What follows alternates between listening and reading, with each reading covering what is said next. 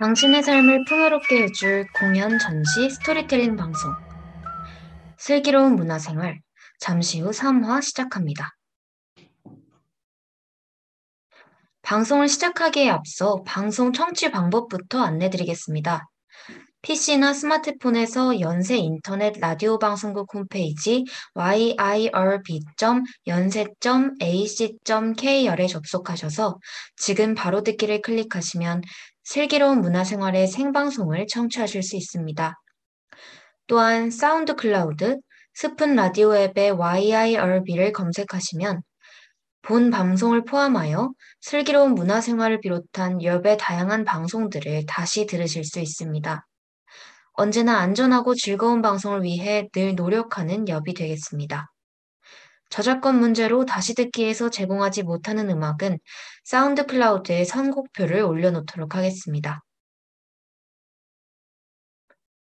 지난 2화 방송에서 슬기로운 문화생활 3화는 저번 주 월요일에 방송될 예정이라고 말씀드렸었습니다만 불가피하게 일정이 꼬여서 빠듯해져 또한 DJ들의 개인 사정 탓에 한 주 미룬 오늘 방송을 진행하게 되었습니다.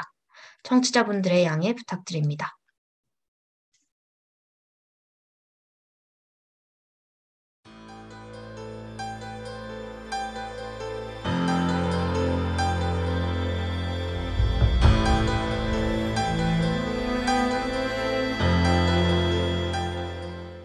첫 곡으로 뮤지컬 데스노트의 데스노트 들려드렸습니다. 안녕하세요. 슬기로운 문화생활의 DJ 다이안, DJ 리오입니다.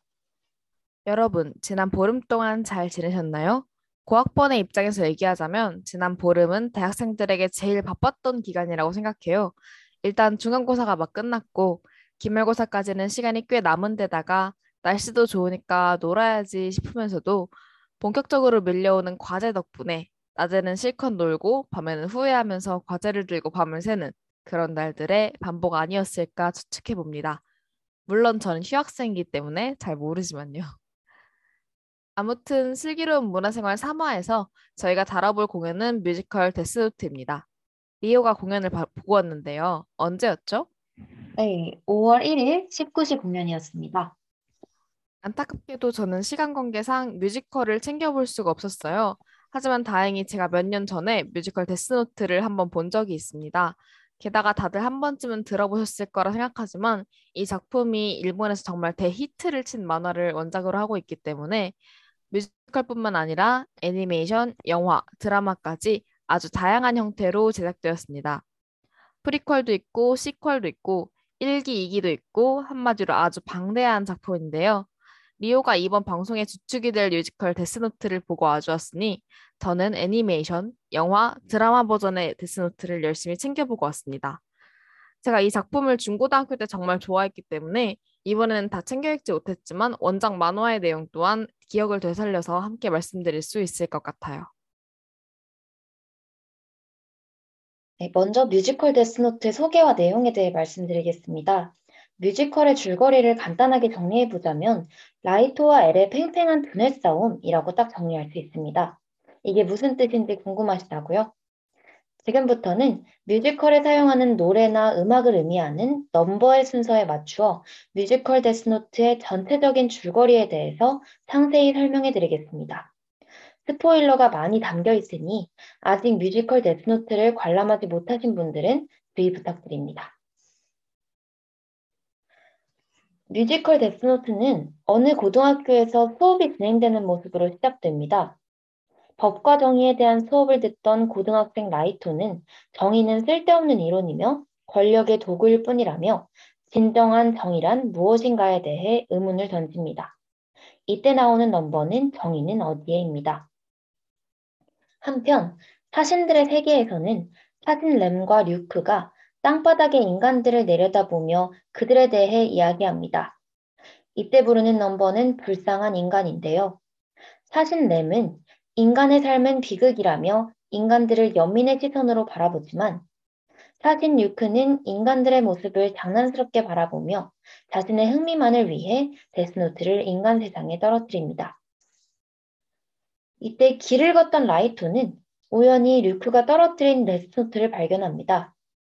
데스노트를 집어든 라이토는 노트에 이름이 적힌 인간은 40초 후에 죽으며 이름 뒤에 사인을 쓰면 그대로 이루어지고 사인을 쓰지 않으면 심장마비로 죽는다는 설명을 읽게 되죠. 라이토는 처음에는 이를 장난이라고 여기지만 시험 삼아 인질극을 벌인 범인을 죽이는데 성공한 것을 시작으로 데스노트를 이용해 계속해서 범죄자들을 죽여나가기 시작합니다. 이때 나오는 넘버는 가능한 일이라면과 데스노트입니다. 범죄자라는 공통점을 가진 사람들이 거의 같은 시간대에 모두 심장마비로 사망했다는 것을 확인한 경찰은 이것을 살인이라고 보고 범죄자들을 죽인 범인을 찾아내고자 하는데요. 경찰인 라이토의 아버지 소이치로는 이 사건의 수사를 지휘하게 됩니다. 그러던 중 증거 부족으로 수사에 어려움을 겪은 경찰은 이름, 얼굴, 사는 곳 모두 알려져 있지 않지만 범죄 수사에 있어서 천재적인 능력을 가지고 있는 엘에게 도움을 요청합니다. 같은 시기 데스노트의 주인인 사신 류크는 라이토의 앞에 모습을 드러냅니다. 류크는 데스노트를 펼쳐보며 라이토에게 데스노트에 너만큼 이름을 많이 적은 인간은 없었다고 이야기하는데요. 이에 라이토는 세상에는 없어져야 할 사람들이 너무 많고 누군가 이 세상을 바로잡아야 한다면 자신이 희생해야겠다는 사명감이 들었다고 말하며 류크에게 1등만 하는 모범생인 자신을 일부러 선택한 것이냐고 묻습니다. 류크는 자신은 그저 심심해서 노트를 떨어뜨렸을 뿐이라고 이야기하며 인간지의 구세주라고 외치는 키라는 그냥 나이토라는 어린아이일 뿐이라고 비웃죠. 이때 류크가 부르는 넘버는 키라입니다. 라이토는 동생 사이의 부탁에 아이돌 미사미사의 콘서트에 함께 가게 됩니다. 그리고 그 콘서트에서 미사는 자신이 키라의 팬임을 밝히며 첫 곡을 키라에게 바치겠다고 이야기합니다. 그러면서 사랑할 각오라는 넘버를 부르죠. 이때 키라는 데스노트로 사회의 흉악범들을 처단하는 라이토를 영웅이라고 여기는 사람들이 그를 지칭할 때 사용하기 시작한 호칭입니다. 살인자를 뜻하는 영어 단어 킬러를 일본식 발음으로 변형하여 조금 바꾼 별명이죠. 콘서트가 끝난 뒤 라이토는 동생 사유에게 자신의 노래를 키라에게 바치겠다 라는 미사의 멘트가 좋았다고 이야기하지만 동생 사유의 생각은 달랐습니다. 사유는 키라는 나쁜 사람이고 그가 옳은 일을 하고 있다고 생각하는 건 착각이며 자신이 키라를 만나게 된다면 오빠인 라이토에게 좀 배우라고 할 것이라고 이야기합니다. 그리고 이때 사유가 부르는 넘버는 나의 히어로입니다. 어느 날 방송에 린드 엘 테일러라는 사람이 나타나 더 이상의 학살은 막아야 한다며 자신이 키라를 반드시 체포하겠다고 선언하고 라이토는 이 방송을 보고 처음으로 죄 없는 사람을 죽이게 됩니다. 이는 엘이 만든 함정이었고 엘은 이를 계기로 키라는 손을 쓰지 않고도 사람을 죽일 수 있으며 해당 방송이 방송된 층에 키라가 일본의 관동 지역에 살고 있다는 것을 알아냅니다. 엘은 키라는 구세주 행세를 하는 미선자라며 자신이 그를 사형대로 보낼 것이라고 말하는데요. 이때 부르는 노래가 게임의 시작이라는 넘버입니다. 엘은 피해자들의 사망 시간이 학생들의 수업이 없는 시간이라며 키라가 학생일 것이라고 추측하고 라이토는 경찰청장인 아버지를 통해 수사 진행 상황을 전해듣습니다. 라이토의 아버지는 엘이 누구이고 본명은 무엇인지 등 키라 사건에 대해서 이것저것 물으며 죽어 마땅한 사람은 죽여도 되지 않냐고 말하는 라이토에게 아무리 죽어 마땅한 사람이 있다고 하더라도 사람을 죽이는 것은 선을 넘는 것이며 선을 넘으면 결국엔 자신을 잃어버리게 된다고 당부합니다. 이때 나오는 넘버는 선을 넘지 마입니다. 키라 학생이라고 예측하는 경찰의 수사 상황을 들은 라이토는 데스노트를 이용해 범죄자들이 한 시간에 한 명씩 죽도록 설정하고 이렇게 되자 경찰은 사, 키라는 사람을 죽이는 시간을 정할 수 있으며 경찰의 정보를 입수할 수 있는 위치에 있다는 것 또한 알게 됩니다. 류크는 엘의 이름을 알고 싶어하는 라이토에게 수명의 반을 주면 그에게 엘의 이름을 볼 수 있는 사신의 눈을 주겠다고 제안하지만 라이토는 이를 거절합니다. 이때 부른 넘버가 비밀과 거짓말이죠. 라이토는 키라 사건을 수사하는 수사관을 하나 찾아서 데스노트를 그를, 데스노트를 사용해 그를 조종하고 사건 수사를 위해 일본에 들어와 있는 모든 FBI의 이름을 데스노트 조각에 쓰도록 지시합니다. 이름을 다 쓴 이후에는 전철이 들어올 때 선로에 뛰어드는 방법으로 죽게 만들죠. 경찰은 이를 바탕으로 키라는 사람들의 죽는 방법까지 조종할 수 있다는 것을 알게 됩니다. 데스노트 reprise라는 넘버가 이때 나오는 넘버고요. 한편 미사는 자신이 쫓던 스토커를 죽이고 모래가 되어 사라진 사신 젤러스의 데스노트를 줍게 되고 사신 렘을 만납니다. 미사는 자신의 부모님을 살해한 범인을 죽여준 키라를 만나고 싶다며 렘에게 자신의 남은 수명의 반을 바쳐서 키라를 찾을 수 있게 해줄 사신의 눈을 얻습니다. 이때 키, 미사가 부른 노래가 잔인한 꿈이고요. 키라 사건의 담당자들이 얼굴을 드러내지도 않고 명령만 전달한 엘에게 점차 불신을 갖게 되자 엘은 경찰의 앞에 모습을 드러냅니다. 엘은 지금까지 찾아낸 키라에 대한 정보를 바탕으로 보면 소이치로의 아들 라이토가 키라일 수도 있다고 의심하며 라이토와 같은 대학에 입학해 캠퍼스에서 그를 감시하기로 하는데요. 엘은 라이토를 만나 자신이 엘이라고 밝혀버리고 라이토와 엘 두 사람의 본격적인 두뇌 게임이 시작됩니다. 이때 나오는 넘버는 죽음의 게임입니다. 한편 사신의 눈을 얻은 미사는 키라를 만나기 위해 자신이 제2의 키라라는 것을 암시하는 그런 구절이 담긴 신곡을 발표합니다. 이게 바로 비밀의 메시지라는 넘버인데요. 미사는 언론을 통해서도 익명으로 자신이 제2의 키라라고 밝히며 라이토에게 16시에 시부야에서 만나 서로의 존재를 확인하자는 제안을 합니다. 미사의 익명 방송으로 사신이 존재한다는 이야기를 들은 엘은 그런 말도 안 되는 이야기들도 인정하겠다며 자신은 변함없는 진실만은 포기하지 않고 키라를 꼭 찾아낼 것이라고 다짐합니다. 이때 엘이 부르는 넘버는 변함없는 진실입니다.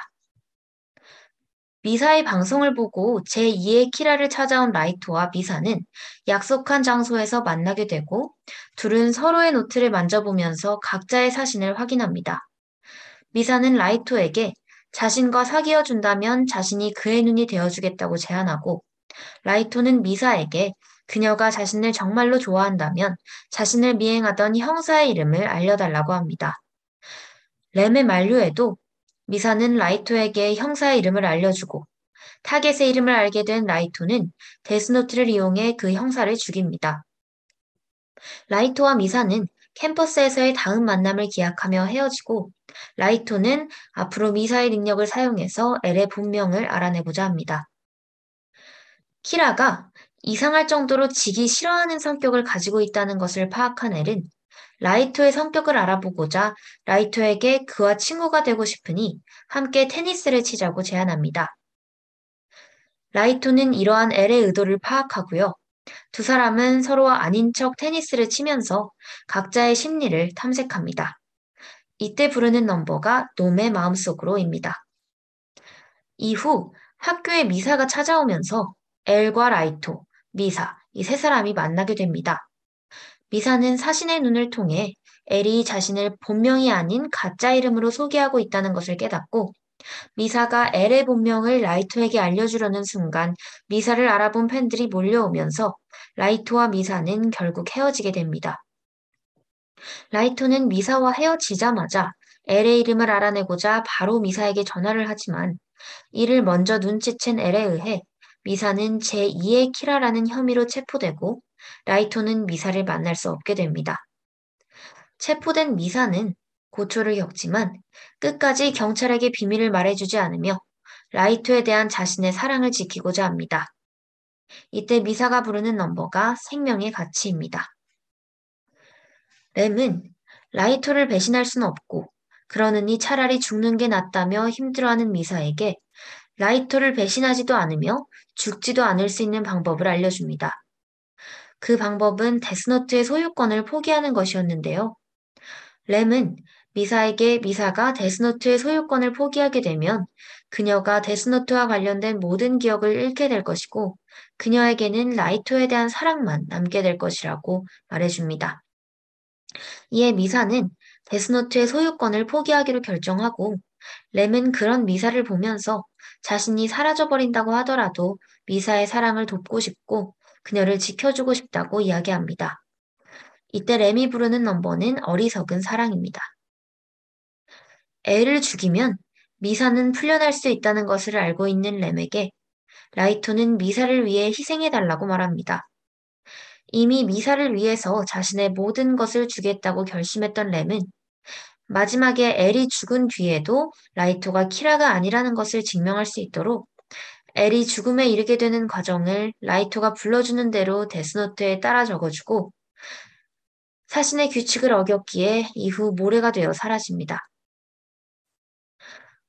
한편 엘은 라이토의 시나리오대로 밤 9시에 권총을 들고 집을 나서고 밤 10시 30분에 부두의 창고에서 라이토를 만나게 됩니다. 이때 부르는 넘버는 변함없는 진실 reprise입니다. 라이토를 만난 엘은 사신들은 죽이는데 이유를 달지 않으니 심판도 하지 않는다 라고 이야기하고 류크의 존재까지 자신의 눈으로 목격하며 라이토가 키라라는 자신의 추측이 맞았음을 확인합니다. 이때 부르는 넘버는 마지막 순간입니다. 엘은 자기가 가져온 총으로 라이토의 무릎에 총을 한 발 쏜 뒤 자신의 머리에 총구를 겨누어 자살하고 류크는 엘을 죽인 뒤 기쁨에 겨워 있는 라이토에게 이제 다시 지겨워졌다며 애원하는 라이토를 뒤로하고 그의 이름을 데스노트에 적어버립니다. 데스노트에 이름이 적힌 라이토는 마지막까지도 자기가 신세계의 신이라고 절규하다가 결국에는 심장마비로 쓰러져 죽게 됩니다. 이때 부르는 넘버는 데스노트 리프라이즈 2입니다. 마지막으로 류크가 창고를 떠나고 세상에 남겨진 사람들이 쓰러진 라이토와 엘의 곁에 서서 그들을 애도하는 듯한 노래를 부르며 뮤지컬 데스노트는 막을 내립니다. 이때 마지막으로 나오는 넘버는 레퀴엠입니다.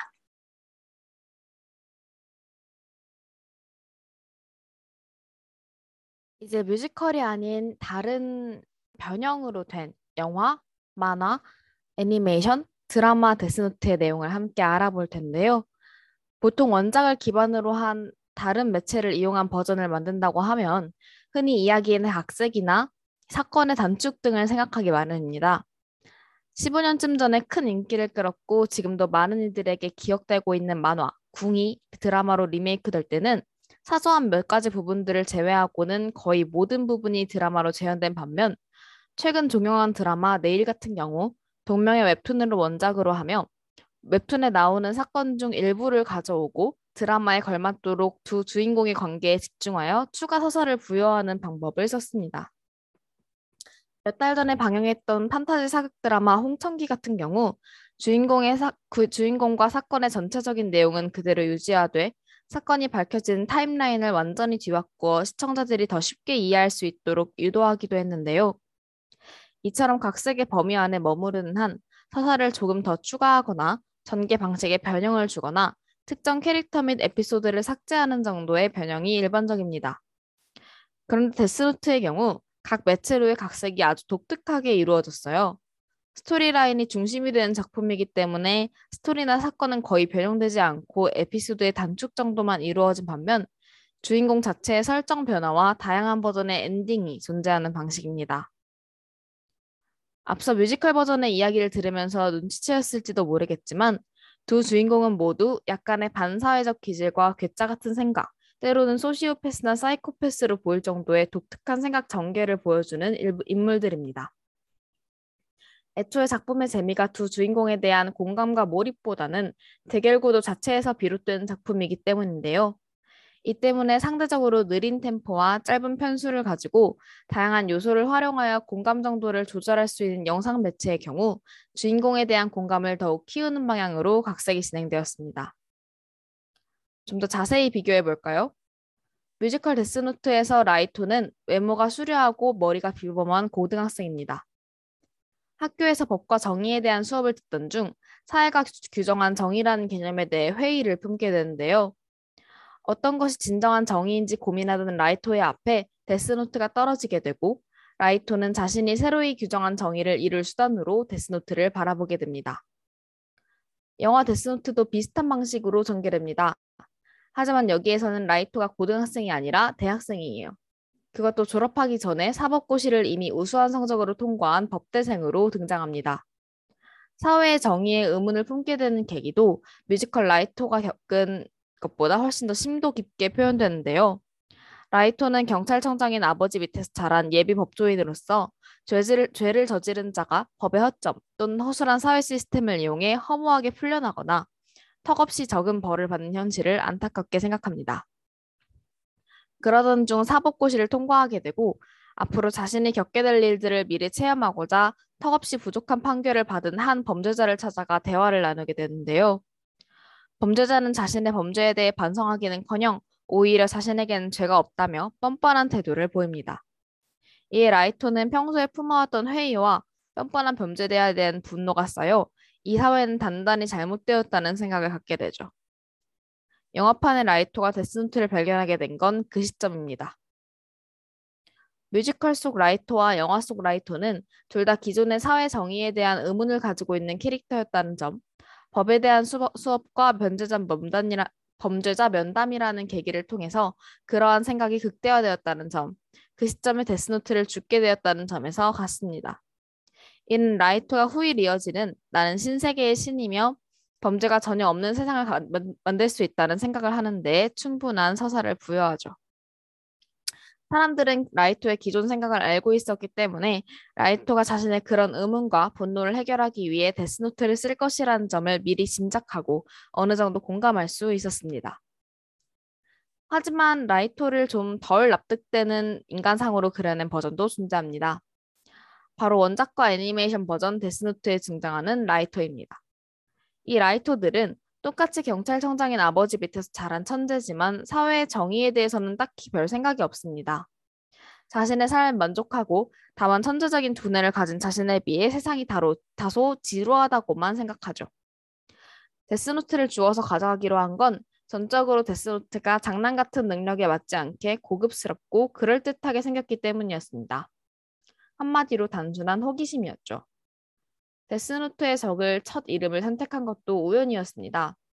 데스노트의 기능을 전혀 믿지 못한 상태에서 누구에게 이 기능을 시험해볼까 하다가 마침 TV에서 나오는 범죄자의 이름을 확인하고 적어본 거죠. 저 범죄자는 죽어도 괜찮지 않나? 하는 생각이었지 영화와 뮤지컬 버전의 라이토가 그랬던 것처럼 저 범죄자는 죽어도 싸와 같은 보다 분명한 형태의 의지는 아니었던 것으로 보입니다.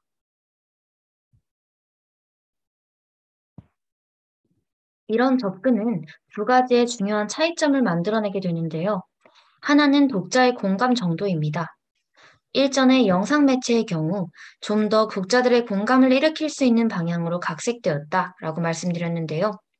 이는 평범한 사람들도 가끔 저지르게 되는 죄와 처벌에 관한 생각을 라이토가 그대로 공유했기 때문에 가능한 일입니다. 사람들은 이어지는 라이토의 생각이 과하다고 생각하면서도 왜 그런 생각을 하게 되었는지는 이해할 수 있었어요. 하지만 원작과 애니메이션 버전 라이토에게는 그런 서사가 없습니다. 독자들의 공감을 거의 일으키지 못하게 되죠. 물론 원작과 애니메이션의 라이토도 그럴듯한 말을 하기는 합니다. 이성적으로 살펴보면 그래, 말은 되네 싶어요. 마치 인간은 점점 많아지고 자원은 부족해지니 살아있을 가치가 없는 인간을 식량으로 써먹는 게 효율적이라는 주장을 보는 기분이죠. 하지만 거기까지입니다. 감정적인 공감은 전혀 불러일으키지 못하죠. 다른 하나는 라이토의 성격과 이념에 큰 차이가 생긴다는 겁니다. 드라마와 영화 버전의 라이토는 원래도 이 사회가 잘못되었고 진정한 답은 따로 있으며 자신이 그것을 찾아내리라는 의지를 가진 인물이었습니다. 따라서 데스노트는 그러한 의지를 실현시키기 위한 적합한 도구로 선택된 셈이죠. 하지만 그러한 배경 스토리가 존재하지 않는 원작과 애니메이션 버전의 라이토는 데스노트를 먼저 발견하고 시험 삼아 범죄자에게 써봤는데 죽은 것을 목격하고 이를 통해 자신이 신이 될 수 있겠다는 생각을 먼저 하게 됩니다. 범죄자를 척결하는 것은 그저 수단일 뿐이며 진정한 의지는 자신이 남들과 다르고 남들보다 훨씬 더 뛰어나기 때문에 이 노트를 올바로 쓸 수 있는 유일한 사람이라는 부분에 기인하게 되죠. 노트를 쓰긴 써야 하는데 이 세상에서 내가 최고로 잘 쓸 수 있다. 어떻게 쓸 건가? 범죄를 없애는데 로 이어지는 사고인 겁니다. 즉, 라이토가 원래부터 선민의식을 강하게 가진 인물이었으며 오만한 인물이라는 점을 더 강조하는 설정입니다. 드라마 버전의 라이토는 둘 다 아닙니다. 이쪽은 훨씬 더 특이한 게 라이토가 일반인이거든요. 남들보다 똑똑하거나 뛰어나지 않은 그냥 공부를 열심히 해서 모의고사를 잘 보는 정도의 일반인입니다. 때문에 드라마 버전의 라이토가 제일 먼저 죽이게 되는 인간은 자신을 괴롭히고 돈을 빼앗았던 동급생입니다. 단순한 심술에 가까운 행동이었지만 실제로 동급생이 사망했다는 소식을 듣고 기겁해 다시는 데스노트를 사용하지 않으려고 하지만 경찰청장인 아버지에 대한 원한으로 동생을 납치해 인질극을 벌인 범죄자 때문에 아버지가 죽을 위기에 처하게 되자 데스노트에 범인의 이름을 적어 가까스로 아버지를 살려내게 됩니다. 그 후에는 정말 데스노트 자체를 버리려고 해요. 하지만 라이토가 흥미로웠던 류크는 그를 원하지 않았고 라이토를 설득 내지는 협박하기 시작합니다. 나는 네가 이걸 가지지 않겠다고 하면 다른 사람에게 이걸 줄 거야. 그 사람이 누구일지는 아무도 모르지. 만약 그 사람이 나쁜 마음을 먹는다면 죄 없는 사람을 마구 죽이고 다닐지도 몰라. 그걸 좌시할 바에는 차라리 네가 사용하는 게 낫지 않겠어? 라고요. 들으면서 눈치채셨겠지만 드라마 버전의 라이토가 가장 합리적이고 평범한 선택을 한 라이토이기도 합니다. 어쩔 수 없이 데스노트를 사용했고 그 어떤 버전의 라이토보다 자신의 선택과 행동을 두려워하게 되었고 결국 데스노트를 사용하겠다는 결정도 강압에 의해 내리게 되는 인물이죠. 일단 라이토가 그렇게 천재적이고 선민의식을 가진 인물이 아니기 때문에 사람들은 보다 라이토에게 공감할 수 있게 됩니다. 물론 이 라이토도 다른 라이토들에 비할 것 없이 변해버리기는 해요. 시작만 좀 더 설득력 있을 뿐이죠. 이제 결론의 차이점을 이야기해 보려고 합니다. 중간 부분은 다 어디로 갔냐고 물으신다면 너무 자세한 내용은 혼란을 줄 수 있을 뿐더러 워낙 치밀한 두뇌 싸움으로 전개되는 스토리라 인물도 무척 많고 말로 전해드리는 데에는 한계가 있다는 점 그리고 그걸 다 말하다가는 순식간에 두 시간이 전부 흘러갈 것, 흘러가 버릴 것이라는 점 때문에 쓰긴 썼는데 통째로 들어내버렸습니다. 사실 크게 중요한 다른 점은 없기도 해요. 원작과 애니메이션이 오리지널 그대로라 제일 자세하고요. 나머지 버전들은 오리지널 스토리에서 축약 발췌한 버전이라서 그 긴장감과 치밀함이 훨씬 덜하니까 궁금하신 분은 애니메이션을 보시는 게 제일 데스노트를 효과적으로 즐기실 수 있는 방법이라는 점만 말씀드리도록 하겠습니다. 뮤지컬 버전의 엔딩은 말씀드렸듯이 엘의 패배입니다. 엘은 결국 데스노트에 적힌 자신의 운명대로 죽음을 맞이하지만 라이토는 류크의 충격적인 배신으로 허무하고 처절한 죽음을 맞이하게 됩니다. 이 엔딩과 그나마 비슷한 것이 원작과 애니메이션 버전의 엔딩입니다. 원작과 애니메이션에서 라이토는 혐의를 벗기 위해 미사뿐만 아니라 자신 또한 기억을 잃게 만듭니다. 기억을 잃은 라이토는 정의로운 천재 그 자체이기 때문에 자신이 키라였다는 사실을 까맣게 잊고 적극적으로 키라를 수사하도록 협조하죠. 라이토가 기억을 잃고 있는 동안 데스노트의 임시 소유자가 된 한 기업의 아들을 상대로 치밀하게 수사를 펼쳐가고 의심스러운 구석 하나 없는 라이토의 행보는 수사 당국과 엘의 의심을 일부 벗게끔 합니다. 엘이 혼란스러워하는 사이에 순식간에 기억을 되찾은 라이토는 엘을 사망에 이르도록 하는데요. 그러나 원작과 드라마 버전의 류크는 그런 라이토를 여전히 재미있어 합니다. 류크는 전적으로 재미를 추구하는 캐릭터이기 때문에 뮤지컬판에서는 엘이 패배하자 이제는 라이토의 살인, 살인, 살인밖에 남지 않았다며 지루한 살인의 나열을 보는 건 재미없는 일이라고 생각해 라이토를 쓰임이 다한 말로 여기게 되는데요. 그래서 제일 지루하다고 죽여버리죠. 원작과 애니메이션에서는 라이토가 엘을 죽인 후 제2의 엘이 됩니다. 이제 라이토는 키라인, 키라인 동시에 엘이 된 셈이에요. 라이토는 자신의 위상을 이용하여 더욱더 조직적으로 자신의 신세계를 만들고자 하고 그 모습으로 1부가 끝납니다. 에? 끝난다고요? 맞습니다. 데스노트의 원작은 2부가 존재하고 또 다른 라이토의 제적수인 니아와 멜로가 등장합니다. 애니메이션도 2부까지 있어요. 하지만 이게 작가가 원하는 바는 아니었다고 해요. 작가가 진정으로 쓰고자 했던 건 일부까지고 애를 패배시키게 된 결정 자체가 이게 필요성이 큰 영향을 미치, 미쳤다고 하더라고요. 산업적 이유 때문에 이 길을 쓰게 되었다고 하는데요. 따라서 방송에서는 일부까지만 소개하도록 하겠습니다. 참고로 말씀드리자면 류크가 라이토를 살해한 엔딩은 2부에서도 똑같이 이어집니다. 닐로와 아, 멜로와 니아에게 패배한 다음의 일이에요. 반면 엘이 승리하는 결말도 있습니다. 영화 버전과 드라마 버전의 엔딩입니다. 다만 드라마 버전의 엔딩은 따로 언급하지 않을 생각입니다. 라이토가 천재 캐릭터가 아니다 보니 흐름상 여러 다른 인물이나 storyline이 생겨나게 되었고, 그걸 다 말씀드리기에는 이야기가 너무 복잡해지더라고요. 혹시 궁금하신 분들은 한번 찾아보시는 것도 좋겠습니다. 다만 드라마 버전의 유일한 장벽이 있다면 주인공들의 연기력이 한참 부족하다는 거예요. 라이토도 연기를 그렇게 잘하지는 못하는데 엘 역할의 배우가 정말 연기를 못하기 때문에 그런 점을 개의치 않으신다면 보는 것을 추천합니다. 스토리는 나름 신박하고 재미있게 잘 각색했으니까요. 다시 돌아와서 엘은 영화판 엔딩에서 승리를 거두게 됩니다. 다만 그 방식은 전혀 다른데요. 램의 희생으로 엘의 본명을 알아내고 데스노트에 엘의 이름을 적을 수 있었던 뮤지컬판 전개와는 달리 영화판에서 라이토는 엘을 죽이는 데 실패합니다. 라이토는 치밀하게 짜놓은 작전과 램의 희생을 발판 삼아 마침내 엘을 처단할 수 있게 되었다며 데스노트에 이름을 적지만 예상과 달리 엘은 죽지 않습니다.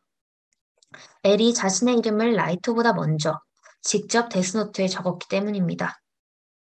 데스노트의 규칙상 만약 데스노트에 누군가의 이름과 사인을 적었다면 같은 대상으로 다른 내용이 적히더라도 처음 적혔던 내용이 우선되기 때문에 후일 적은 내용은 적용되지 않습니다.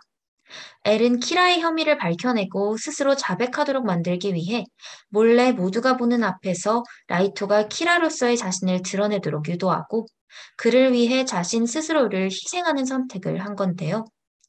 결국 라이토는 엘에게 패배하고 모두의 앞에서 공개적으로 자신이 키라라는 사실을 드러냅니다. 라이토는 다급하게 류크에게 도움을 청하지만 류크는 라이토의 이름을 데스노트에 적어 라이토의 생명을 앗아가죠. 승리한 엘은 남은 23일의 수명 동안 본래 그랬듯 다른 사건들을 해결하다가 눈을 감고 잠자듯 조용히 사망합니다. 이 23일의 기록을 그린 영화의 속편도 나와 있으니까요. 관심 있는 분들은 보시면 좋을 것 같습니다. 네, 이쯤에서 잠깐 노래 듣고 오겠습니다.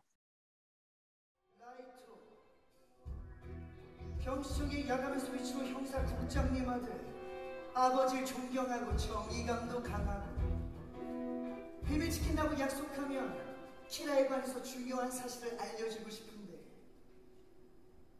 지킬게. 뭔데? 내가 엘이야 저는 중고등학교 때 이 데스노트라는 작품을 굉장히 좋아했어요.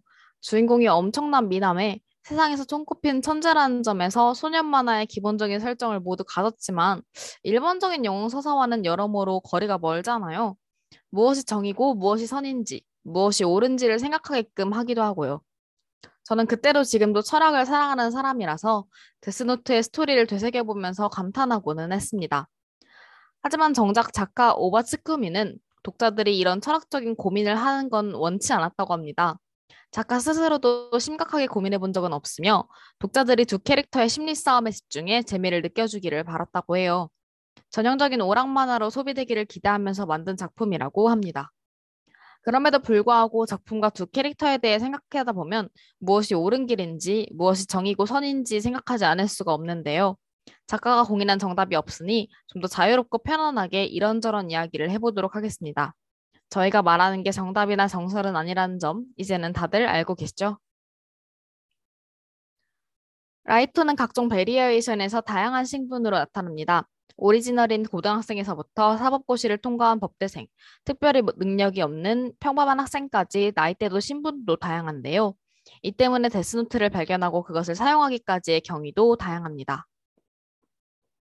오리지널과 애니메이션, 뮤지컬 버전의 라이토는 원래도 겨, 권력욕을 가진 인물이라고 생각해요.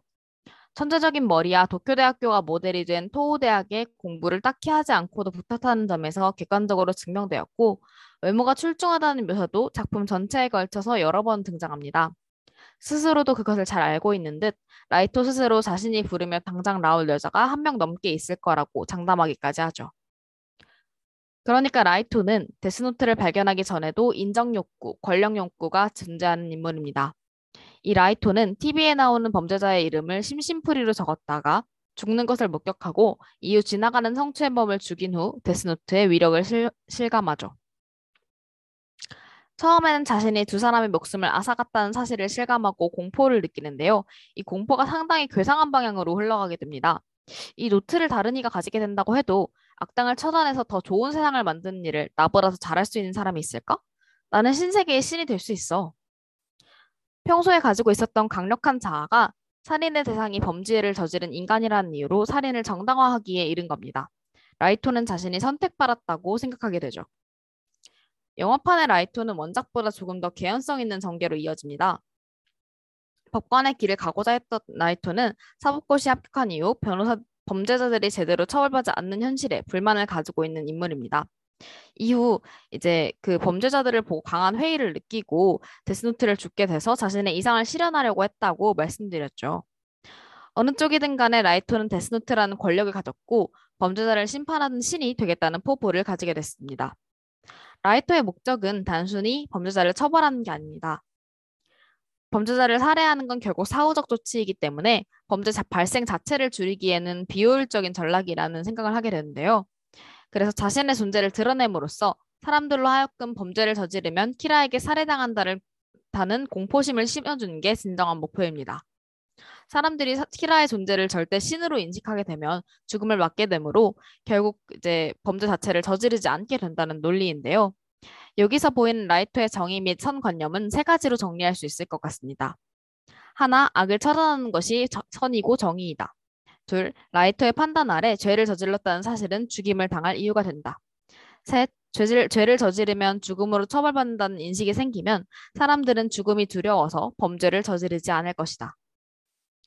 그리고 이야기가 전개되면서 라이톨은 엘이 만들어 좁혀오는 수사망에서 도망쳐 자신을 숨기기 위해서 죄 없는 사람들 또한 살해하게 됩니다.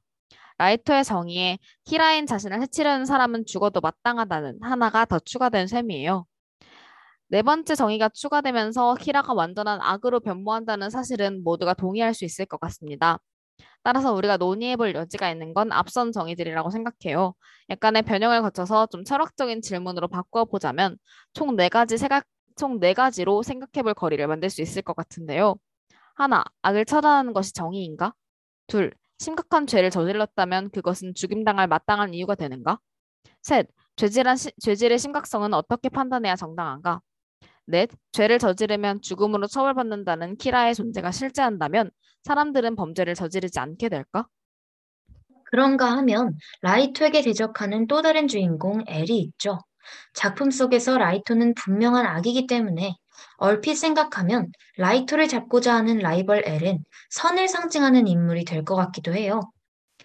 그렇지만 막상 데스노트를 접한 사람들에게 엘이 선과 정의를 상징하는 인물이냐? 라고 묻는다면 대답하기가 조금 애매해지고 맙니다. 온 힘을 다해 라이토에게 대적하는 것은 맞지만 그렇다고 마냥 선하고 정의로운 역할이라고 하기에는 라이토와 굉장히 비슷한 느낌을 풍기거든요. 다른 편보다는 라이벌인 셈이죠. 우리가 전교 1등을 놓고 경쟁하는 두 학생을 본다고 해서 두 사람이 다른 편에 서 있다고 생각하지는 않듯이 말이에요. 어쩐지 두 사람은 같은 것을 놓고 경쟁하는 느낌이 듭니다. 엘은 스스로도 그렇게 느끼고 있는 것 같습니다. 수사본부에서 경찰들과 함께 키라를 추적하던 엘은 키라가 유치한 데다 지는 걸 지독히도 싫어한다고 말하며 자신도 그렇기 때문에 알 수 있다 라고 장담합니다. 키라의 두뇌와 성격을 보아 이런 상황이 아니었다면 좋은 친구가 될 수도 있었을 거라고 말하죠. 두 사람의 성격도 능력치도 비슷한 점이 많다고요. 하지만 엘은 또한 자신이 정의라고 말하는 인물이기도 합니다. 수사에 참가하는 사람들을 독려하기 위해 정의는 반드시 승리한다는 것을 우리들의 증명해 보이자 라는 말을 여러 번 반복하기도 해요. 라이토와 엘이 비슷하다고 생각할 수 있는 지점이 여기에 하나 더 있습니다. 일전 라이토에 대해 이야기할 때 네 가지 질문을 던졌었는데요. 그중 첫 번째 질문 기억나시나요? 하나, 악을 처단하는 것이 정의인가? 라이토는 자신이 범죄자를 살해하고 공포심을 이용해 다른 범죄를 막는 역할을 자처하기 때문에 스스로 정의롭다고 여깁니다. 그리고 엘은 사람들을 초자연적인 현상으로 현혹하고 마음대로 처벌하는 키라를 잡아내 처벌하는 게 정의롭다고 말하고 있습니다. 즉, 두 사람은 정의에 관해 같은 가치관을 공유합니다. 다른 점이라면 라이토에게 악은 범죄자들과 그들의 범죄이고 엘에게 악은 키라라는 점 뿐이에요. 행동으로 보나 마음으로 보나 엘이 정의라고 느낄 수 있는 지점은 드뭅니다. 키라를 도발하기 위해 사형수를 방패막이로 내세운 후 실제로 키라에게 사형수가 살해되도록 하거나 데스노트를 검증하기 위해 사형수를 도구로 이용하거나 감금, 도청, 몰래카메라 등의 수단을 사용해 키라를 검거하고자 애쓰는 모습은 그리 정의로워 보이지 않습니다. 후자는 수사당국과 함께 수사를 진행하는 과정에서 일어나는 잡음이라고 생각해 볼 수 있겠죠. 추가적인 논의의 여지가 있긴 하지만 용의자를 구속 수사하거나 도청하는 수사의 단계는 결국 인간이 만든 법 사이에서 선우 순위가 정해진 모양새라고 할 수 있을 테니까요. 하지만 사형수를 데스노트와 키라를 시험할 도구로 삼는 모습은 하나의 질문을 떠올리게 합니다. 다섯, 죽음이 예정되어 있는 자라고 해서 타인이 그 죽음을 도구로 삼아 시일을 앞당기거나 방식을 바꿔도 되는가? 이제 엘의 마음을 봅시다. 엘은 자신이 사건을 해결하는 것은 정의감이 아니라고 스스로 단언한 바 있습니다. 그에게 범죄자를 상대로 머리를 쓰는 건 취미이며 놀이라는 겁니다. 자신의 성격을 유치하고 지기 싫어하는 사람이라고 정의하는 모습은 키라를 상대로 이렇게까지 애쓰는 것이 정의 구현이라기보다는 지기 싫다는 오기 때문인 것처럼 보이기도 합니다. 엘이 스스로를 어떻게 생각하던 간에 그를 바라보는 우리는 또 한 가지 질문을 던질 수 있을 겁니다. 여섯, 만일 행위가 더없이 정의롭다고 여겨지는 자가 전적으로 본인의 이득 또는 만족감을 위해 그 행동을 한다면 우리는 그를 정의롭다고 할 수 있는가?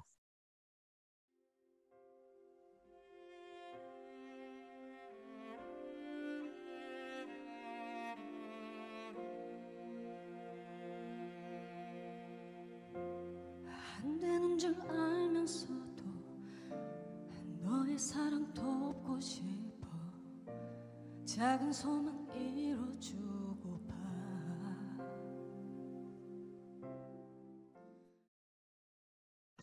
네, 박혜나 배우가 부른 어리석은 사랑 듣고 오셨습니다. 저희가 공식적으로 본편에서는 지식을 담은 고루하지만 비교적 전문적인 교양 이야기들을 spin-off에서 개인적인 의견을 말하는 것으로 나누고 있기는 합니다만 아무래도 이제 철학적인 이야기를 spin-off에서 하기에는 가벼운 컨셉으로 가려는 spin-off가 많이 무거워질 것 같더라고요. 복잡한 이야기이기 때문에 잊기 전에 흐름을 타는 것도 중요하다는 생각이 들었고요. 그래서 이야기를 조금 가볍게 만들어 보기로 했습니다. 두 DJ가 여러, 여섯 가지에 대한 서로 의견을 말하면서 동시에 조금 전문적인 철학 이야기도 함께 소개해 볼 예정이에요. 그에 앞서서 먼저 지금부터 나오는 이야기들이 100% 전문적이고 모두 검증을 거쳤고 진짜 그 철학자의 이념이다 라고는 할 수 없다는 점 유념해 주시기 바랍니다. 저희도 자료조사 과정에서 꽤 여기저기 뒤적거리면서 얻은 정보라서요. 전문가들이 보신다면 엥 그거 아닌데 하실 지점이 꽤 많을 수도 있어요. 이제 이해를 위해서 더 간추린 부분도 있기도 하고 왜곡한 부분도 있어서요.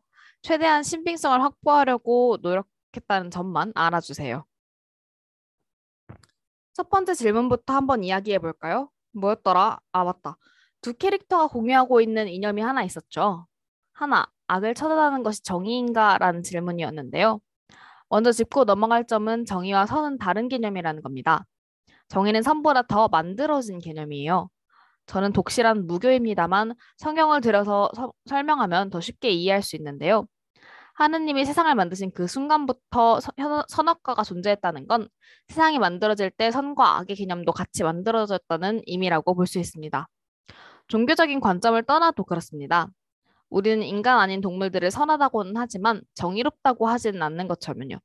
정의로운 동물이라는 건 세상에 존재하지 않잖아요. 제가 이 부분을 먼저 정리하는 건 악을 처단하는 것이 선인가에 대한 질문의 답은 꽤 명확하다고 생각하기 때문이에요. 죄를 처단하는 것을 선이라고 할 수는 없습니다. 처단한다는 것은 어떤 방식으로든 악입니다. 죄를 저지른 자의 입장에서는 더 없는 악이죠. 즉, 처벌이라는 개념 자체에 악이 포함되어 있을 수밖에 없습니다. 그럼 정의는 어떨까요? 정의에 대해 논한 책과 이론들을 찾아보면 공통점이 하나 보이는데요. 흔히 생각하는 정의는 굉장히 도덕적인 이념인 것 같은데 정의에 대해 논한 내용을 살펴보면 죄다 사회에 대해 말하고 있습니다. 어떤 사회가 정의로운가? 어떤 사회를 만들어야 구성원을 정의롭게 유지할 수 있는가? 개인의 정의만 말하는 책은 없어요. 왜일까요? 선은 본성적인 개념이고 정의는 사회 계약적인 개념이라 그렇습니다.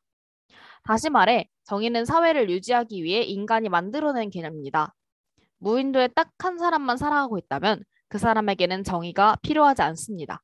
오직 선함만이 필요하죠. 그러나 두 명 이상이 되어서 사회를 이루는 순간, 그 순간이 바로 정의가 필요해지는 순간입니다. 그래서 우리가 이 문제를 고민할 필요가 있는 거예요. 그럼 이제 다시 질문을 이야기해 볼까요? 악을 처단하는 것이 정의일까요? 리우는 어떻게 생각하세요? 네, 저는 꼭 악을 처단하는 방법을 쓰지 않더라도 악을 선하게 교화시킬 수도 있다고 생각해요. 악을 처단하는 방법 자체, 그러니까 악을 어떻게 처단해야 하는지도 굉장히 중요한 부분이기 때문에 악을 처단하는 것 이퀄 정의다. 이렇게 보기는 어려울 것 같아요. 맞아요. 저도 그렇게 생각합니다. 리오는 악을 처단하는 방식과 교화의 가능성을 생각해서 보다 정의로운 선택을 할 수 있으리라고 말씀들, 말씀해 주셨지만 저는 사실 정의 자체가 악과는 좀 동떨어진 개념이라고 생각해요. 죄를 처단하는 것을 정의로운 일이라고 평가할 수는 있을 겁니다. 그를 처벌함으로써 사회를 더욱 굳게 존속시키고 죄에 대한 대가를 제시하며 다른 사람들한테 부당함을 느끼지 않도록 해주니까요. 사회에 속한 개인에게 제시하는 사회에 속해야 하는 이유이자 사회를 위해 헌신하는 대신 개인에게 주어지는 최소한의 담보가 정의인 셈입니다. 도리어 그렇기 때문에 죄를 처단하는 것 자체가 정의는 아니지 않을까 싶은 거예요. 대신 정의를 이룩하기 위해 죄를 처단하는 행동을 수단으로 삼을 수는 있죠. 라이토나 엘은 본인을 정의라고 말하지만 정의는 어떤 대상에 부여될 수 있는 개념이 아닙니다. 정확히 말하자면 그들은 정의로운 세상을 만들기 위한 노력을 하고 있는 게 전부이지 않나라는 생각이 들었어요. 그게 뭐 올바른 노력이라고 할 수는 없겠지만요. 즉, 죄를 처단하는 행위 자체에는 정의와 관련된 그 어떤 의미도 없지만 그 행위가 사회 속에서 미치는 효과가 결국 정의를 완성하는 게 아닐까 하는 생각이에요. 음, 그렇군요. 그렇다면 이제 조금 더 복잡한 관점에서 질문을 바라보려고 하는데요. 철학자들은 뭐라고 생각했을까요? 정의란 뭘까요? 우리가 생각하는 일반적인 정의의 개념은 아리스토텔레스가 세웠습니다. 아리스토텔레스는 정의를 자기 자신에게 합당한 몫을 부여받을 수 있는 것이라고 설명합니다.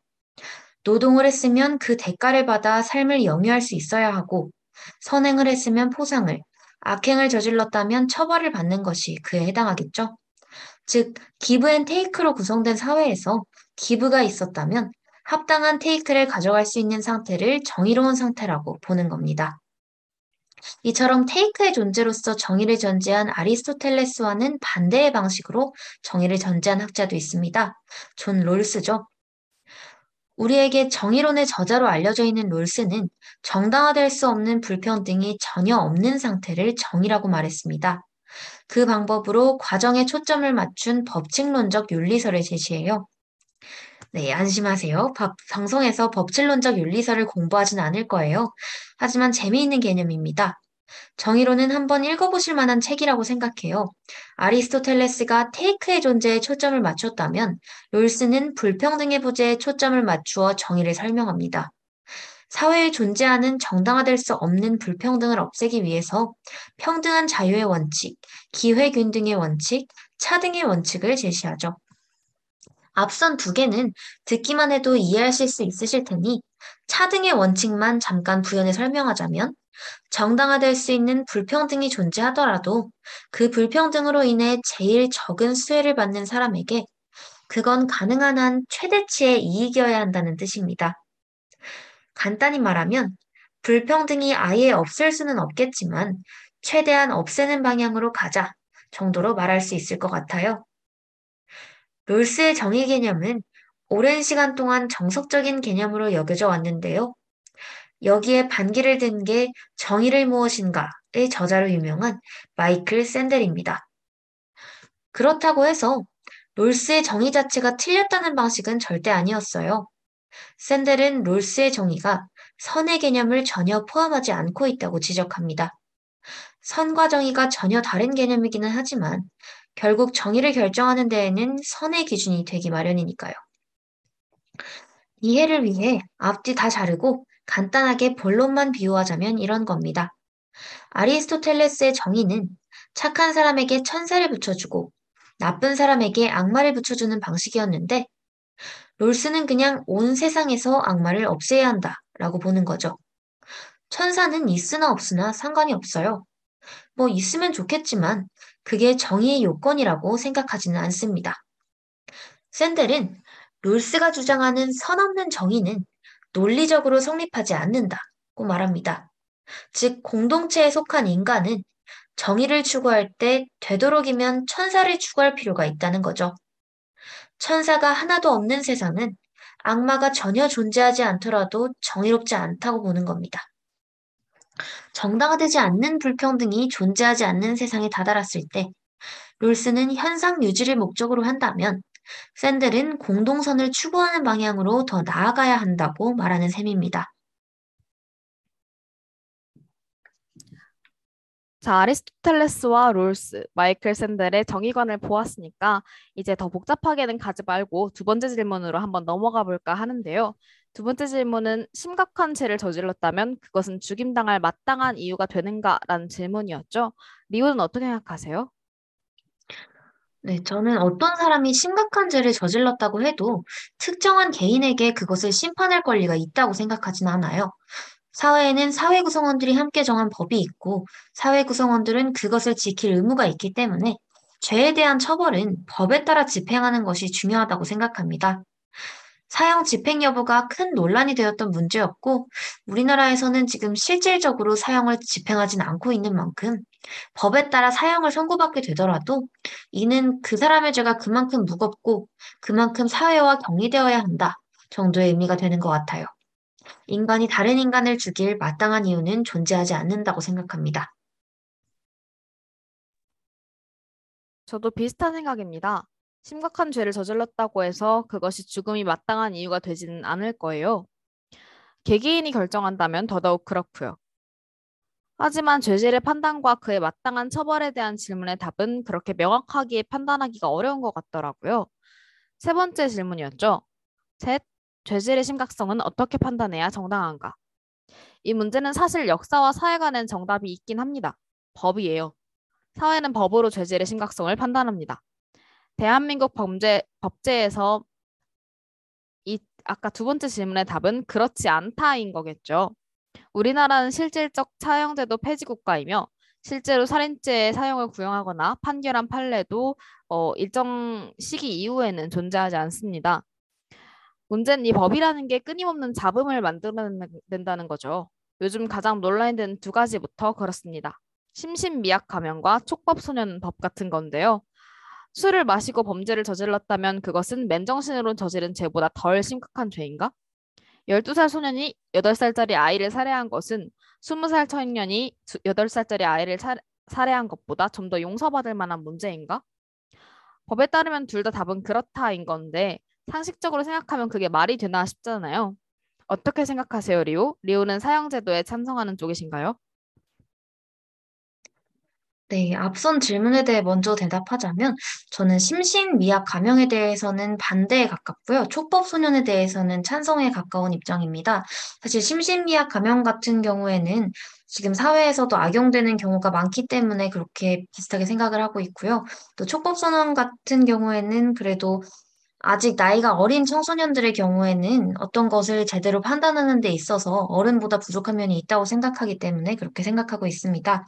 저는 사형제도에는 반대하는 편입니다. 법원의 판단이 잘못되어서 억울하게 사형당하는 사람들이 생길 수도 있고, 또 사형 집행을 위해서 살인을 저질러야 하는 교도관들에게도 좋지 못한 제도인 것 같다고 생각해요. 어, 그렇군요. 저는 사실 이제 심신미약 감형도 반대를 하고 촉법소년도 어, 반대를 하는 편이기는 해요. 그러니까 어느, 어느 정도 일부 정, 일부 뭔가 조건을 제시하긴 했지만 현행 법률 같은 경우에는 너무 약간 나이가 모든 걸 해결할 수 있다는 느낌을 주는 것 같아서 그걸 반대를 하는 편이기는 합니다. 사형제도에는 반대하는 편인데요. 리오와는 조금 다른 이유예요. 저는 죽음이 그렇게까지 심한 벌이라고 생각하는 사람은 아니라서요. 이제 다른 사람의 인생을 평생 고통 속에 살아가게 해놓고 나는 내 인생을 끝내는 것으로 그걸 죄를 치를 거야 라고 얘기하기에는 너무 간단한 벌이지 않나라는 생각이 전 있는 편이에요. 뭐 이것도 이제 사형제도라든지 현행 법률에 대해서도 얘기해 봤고 다음 질문을 또 넘어가 보려고 하는데요. 네 번째 질문이었죠. 죄를 저지르면 죽음으로 처벌받는다는 키라의 존재가 실제한다면 사람들은 번제를 저지르지 않게 될까라는 질문이었습니다. 리오는 어떻게 생각하세요? 음, 네, 저는 적어도 사이코패스나 소시오패스처럼 정신적인 문제가 있는 경우가 아니라면 죽음을 무서워하는 일반적인 인간이라면 범죄를 저지르기 전에 키라의 존재를 떠올리고 두려움에 범죄를 조금은 망설이게 되지 않을까라고 생각합니다. 그런데 예외의 경우도 있을 것이기 때문에 어느 정도 범죄가 감소하는 효과는 볼 수 있어도 범죄가 완전히 사라질 것이다 라고 보기는 어려울 것 같아요. 저는 사실 이 질문에 완전히 반대하는 입장이에요. 오용의 가능성이 너무 크다고 생각하기 때문에 그렇습니다. 키라가 이 주장을 확실히 가지고 있을 때까지는 다들 심장마비로 죽었잖아요. 그런 상황이 실제로 일어난다고 가정해 본다면 오히려 나는 어차피 죽고 싶은데 내 인생 어차피 거지 같은데 이왕 죽을 거 누굴 죽이고 죽겠다거나 뭐 그런 좀 극단적인 생각을 할 수 있지 않을까 하는 생각도 들었습니다. 사실 고등학교 때 윤리와 사상을 하신 분이라면 이 질문을 보고 떠오르는 사람이 한 명 있으실 것 같은데요. 바로 한비자입니다. 한비자는 중국의 천, 춘추전국 시대를 살았던 동양 철학자로 현대의 공자와 맹자만큼 유명하지는 않지만 그 시대에는 또 하나의 주된 세력을 이루었던 뛰어난 철학자였어요. 그 사상이 얼마나 인기가 있었냐고 하면 우리가 잘 알고 있는 진시황 있잖아요. 진나라의 초대 황제이다 제대로 된 유일한 황제인 셈인데 진시황이 이 한비자의 사상을 무척 좋아했어요. 우리가 알고 있는 진나라 시대 강력한 처벌 제도는 이 한비자의 사상이 영향을 미친 결과입니다. 키라의 생각과도 아주 비슷하고요. 먼저 분명히 할 점은 한 비자가 밑도 끝도 없이 엄벌주의를 강조하는 인물은 아니라는 점입니다. 한 비자는 시대의 상황에 따라 통치 방법을 다르게 해야 한다고 보고 있었어요. 한비자가 살았던 건 온 땅에 쉴 틈 없이 전쟁이 반복되던 전국 시대였으니까 한비자의 눈에 키라가 마주한 현대는 상대적으로 아주 평화로운 곳이었을 수도 있습니다. 그런 상황에서는 엄벌주의를 주장하지 않았을 수도 있어요. 이 사상이 어디까지나 전국 시대, 그 시대에 국한되어 있다는 점 먼저 말씀드리도록 하겠고요. 한비자의 엄벌주의가 등장하게 된 논리는 이렇습니다. 수많은 말이 있을 때 순하고 말을 잘 듣는 말은 굳이 채찍질하지 않아도 주인을 떨어뜨리지 않고 길들지만 억센 말이 있다면 그 말을 길들일 때에는 채찍이 필요하다. 유가나 묵가의, 묵가의 학자들은 왕의 덕목을 사랑을 베푸는 것이라고 말하고 아버지가 아들에게 하듯 백성을 자식처럼 여기면 태평성대를 이룰 수 있으리라고 이야기하지만 그건 사실이 아니다. 사랑하는 것만으로 모든 이가 바르게 살아갈 수 있고 평화가 유지된다면 이 세상에 부모 자식 간의 사이가 좋지 않은 집은 없어야 한다. 모든 부모는 어떤 방식으로든 아이를 사랑하기 마련인데 그럼에도 불구하고 사이가 좋지 않은 집이 존재하고 자식을 잘, 자식이 잘못을 저지르는 집이 즐비한 것은 모든 일을 사랑으로만 해결할 수는 없기 때문이다. 하물며 왕이 시, 백성과 신하를 사랑하는 마음은 부모가 자식을 사랑하는 마음을 결코 뛰어넘을 수 없기 때문에 사랑과 자애, 인정으로 이 혼란한 세상을 모두 다스리려고 하는 것은 오만한 선택이다. 라는 거죠. 또한 한비자는 사랑과 인정으로 자식과 백성을 다, 다 해야더라도 자식이나 백성의 입장에서는 다르게 느껴질 수 있다는 것을 지적합니다. 현대 헬리콥터 마음 같은 걸 떠올리면 될 것 같은데요. 농작물의 생산량을 늘리기 위해서 더 열심히 일하라고 촉구하는 것은 꼭 주인의 타, 탐욕 때문만은 아닐 수 있습니다. 백성이 정말로 게으름을 피우고 있는 중일 수도 있고 다른 지역에 수해가 일어나 이 지역에서 최대한 많은 생산량을 뽑아내야 올해 겨울을 안전하고 풍족하게 날 수 있기 때문일 수도 있어요. 하지만 아버지와 아들의 시야가 다르듯 주인과 백성의 시야는 다르기 때문에 백성은 주인이 자신을 가혹하게 수탈하고 탐욕을 부린다고 여길 수도 있습니다. 주인의 사랑이 백성에게도 사랑일지는 모를 일이라는 거예요. 여기서 키라와 한비자의 공통점을 또 하나 볼 수 있는데요. 한비자는 신분제가 엄연히 존재하는 시대에 살았기 때문에 당연히 백성의 지혜는 다스리는 자들의 것보다 훨씬 못하다고 여겼습니다. 두 입장의 시야가 분명히 다르고 다스리는 자의 깊은 뜻을 백성은 결국 헤아리지 못할 것이라는 말은 백성의 지혜가 다스리는 자의 것보다 한참 모자란다는 점을 분명히 하고 있습니다. 키라도 그랬죠. 라이토의 사상은 결국 자신이 다른 사람보다 뛰어나다는 것은 알고 있었고 그것이 선민의식으로 이어졌기 때문에 가능한 사상이었습니다. 작품 전체에 걸쳐서 내가 아니면 할 수 없는 일, 내가 아니면 만들 수 없는 세상이라는 말이 여러 번 반복되고 있죠. 즉 라이터는 한, 본인을 한비자가 말한 우두머리에 다른 사람들을 백성에 빗대어 보고 있는 셈입니다. 한비자는 사랑과 달리 공포는 모두에게 동등하다고 보았습니다. 사랑은 베푸는 자와 받는 자의 입장이 다를 수 있지만 공포는 그렇지 않죠. 죽음과 고문으로 이루어진 처벌은 내리는 주인이나 받는 백성이나 똑같이 공포스럽게 느끼기 마련입니다. 백성의 공포가 컸으면 컸지 주인의 것보다 작지는 않을 겁니다. 따라서 이러한 행동을 했을 때 이러한 처벌을 받는다는 점이 확실히 정해져 있으면 사람들은 그 행위를 하기를 두려워할 것이고 결국 죄를 범하거나 반란을 꾀하거나 나태한 신화는 없어질 것이라는 게 한비자의 논리입니다. 키라의 초기 논리와 여러모로 비슷한 모습을 하고 있어요. 그렇다면 엄벌주의를 택한 진나라의 말로는 어떠했을까요? 물론 실제로는 여러 요소들이 작용했겠지만 엄벌주의 법치국가의 미래는 그렇게 긍정적이진 않았습니다. 어떻게 보면 키라의 변화와도 통하는 부분이 있어요.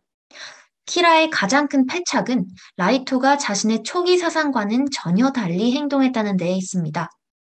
공포를 통해 사람들을 제어하고자 했다면 어떤 행동을 했을 때 사망하는지 분명히 했어야 합니다.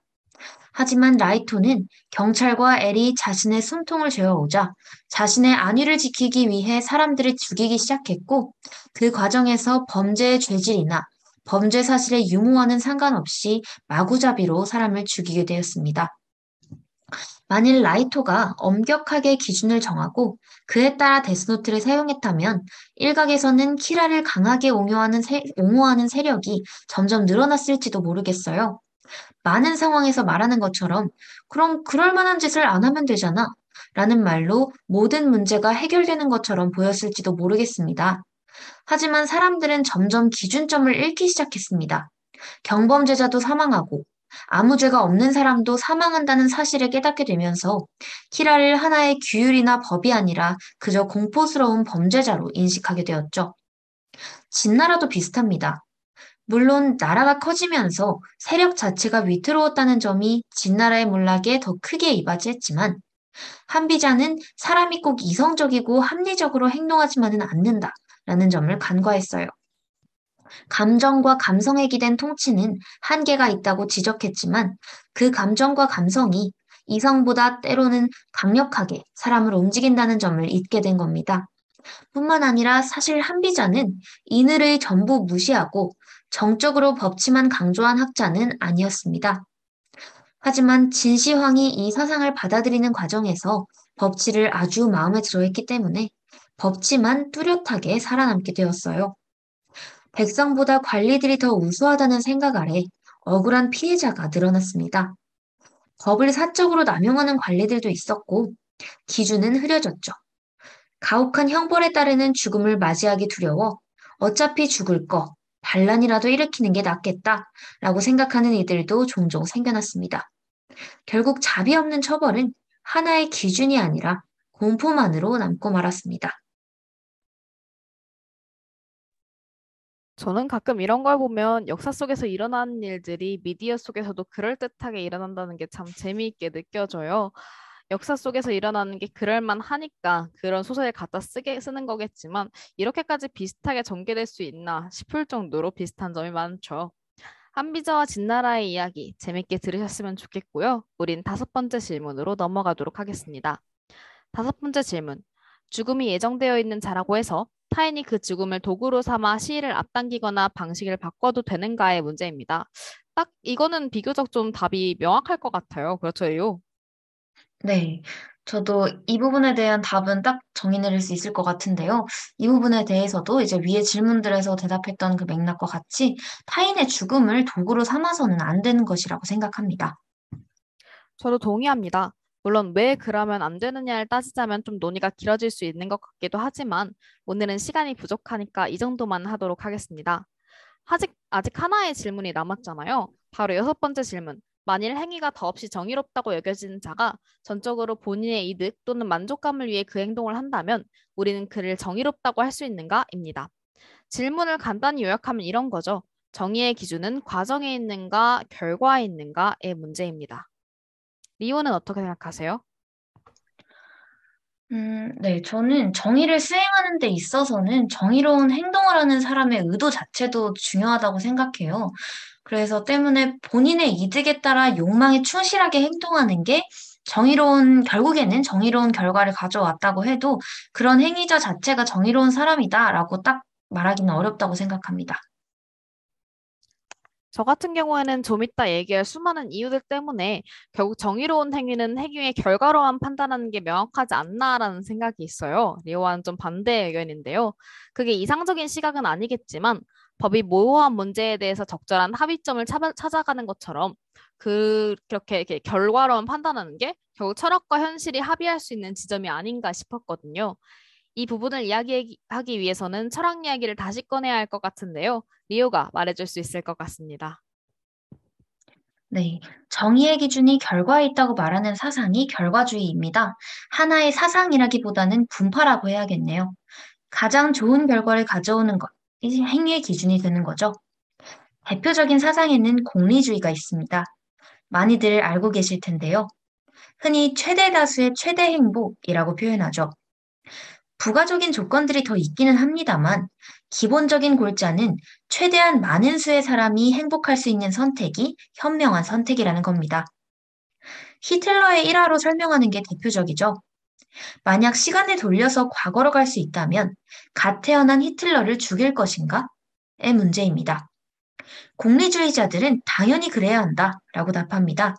그 생명 하나를 죽임으로써 앞으로 도래할 할 수백만 명의 죽음을 막을 수 있으니까요. 결과주의의 특징은 아주 간결하고 확실하다는 점입니다. 결정에 논쟁이 끼어들 여지가 적어요.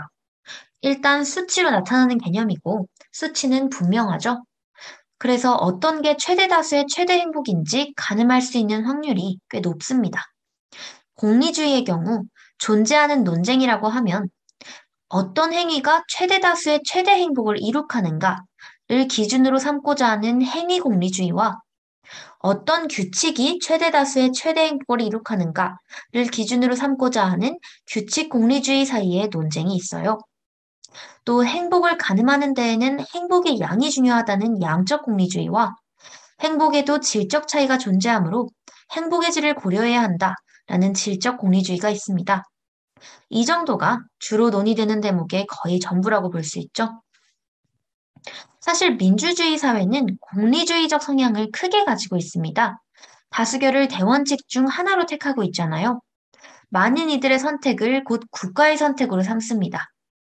모든 성인에게 각자의 의견을 낼 권리가 있다 라고 보고 그 어떤 이도 두 표 이상의 권리를 가지지 않는다는 점에서 최대 다수의 행복을 보장하고 있습니다.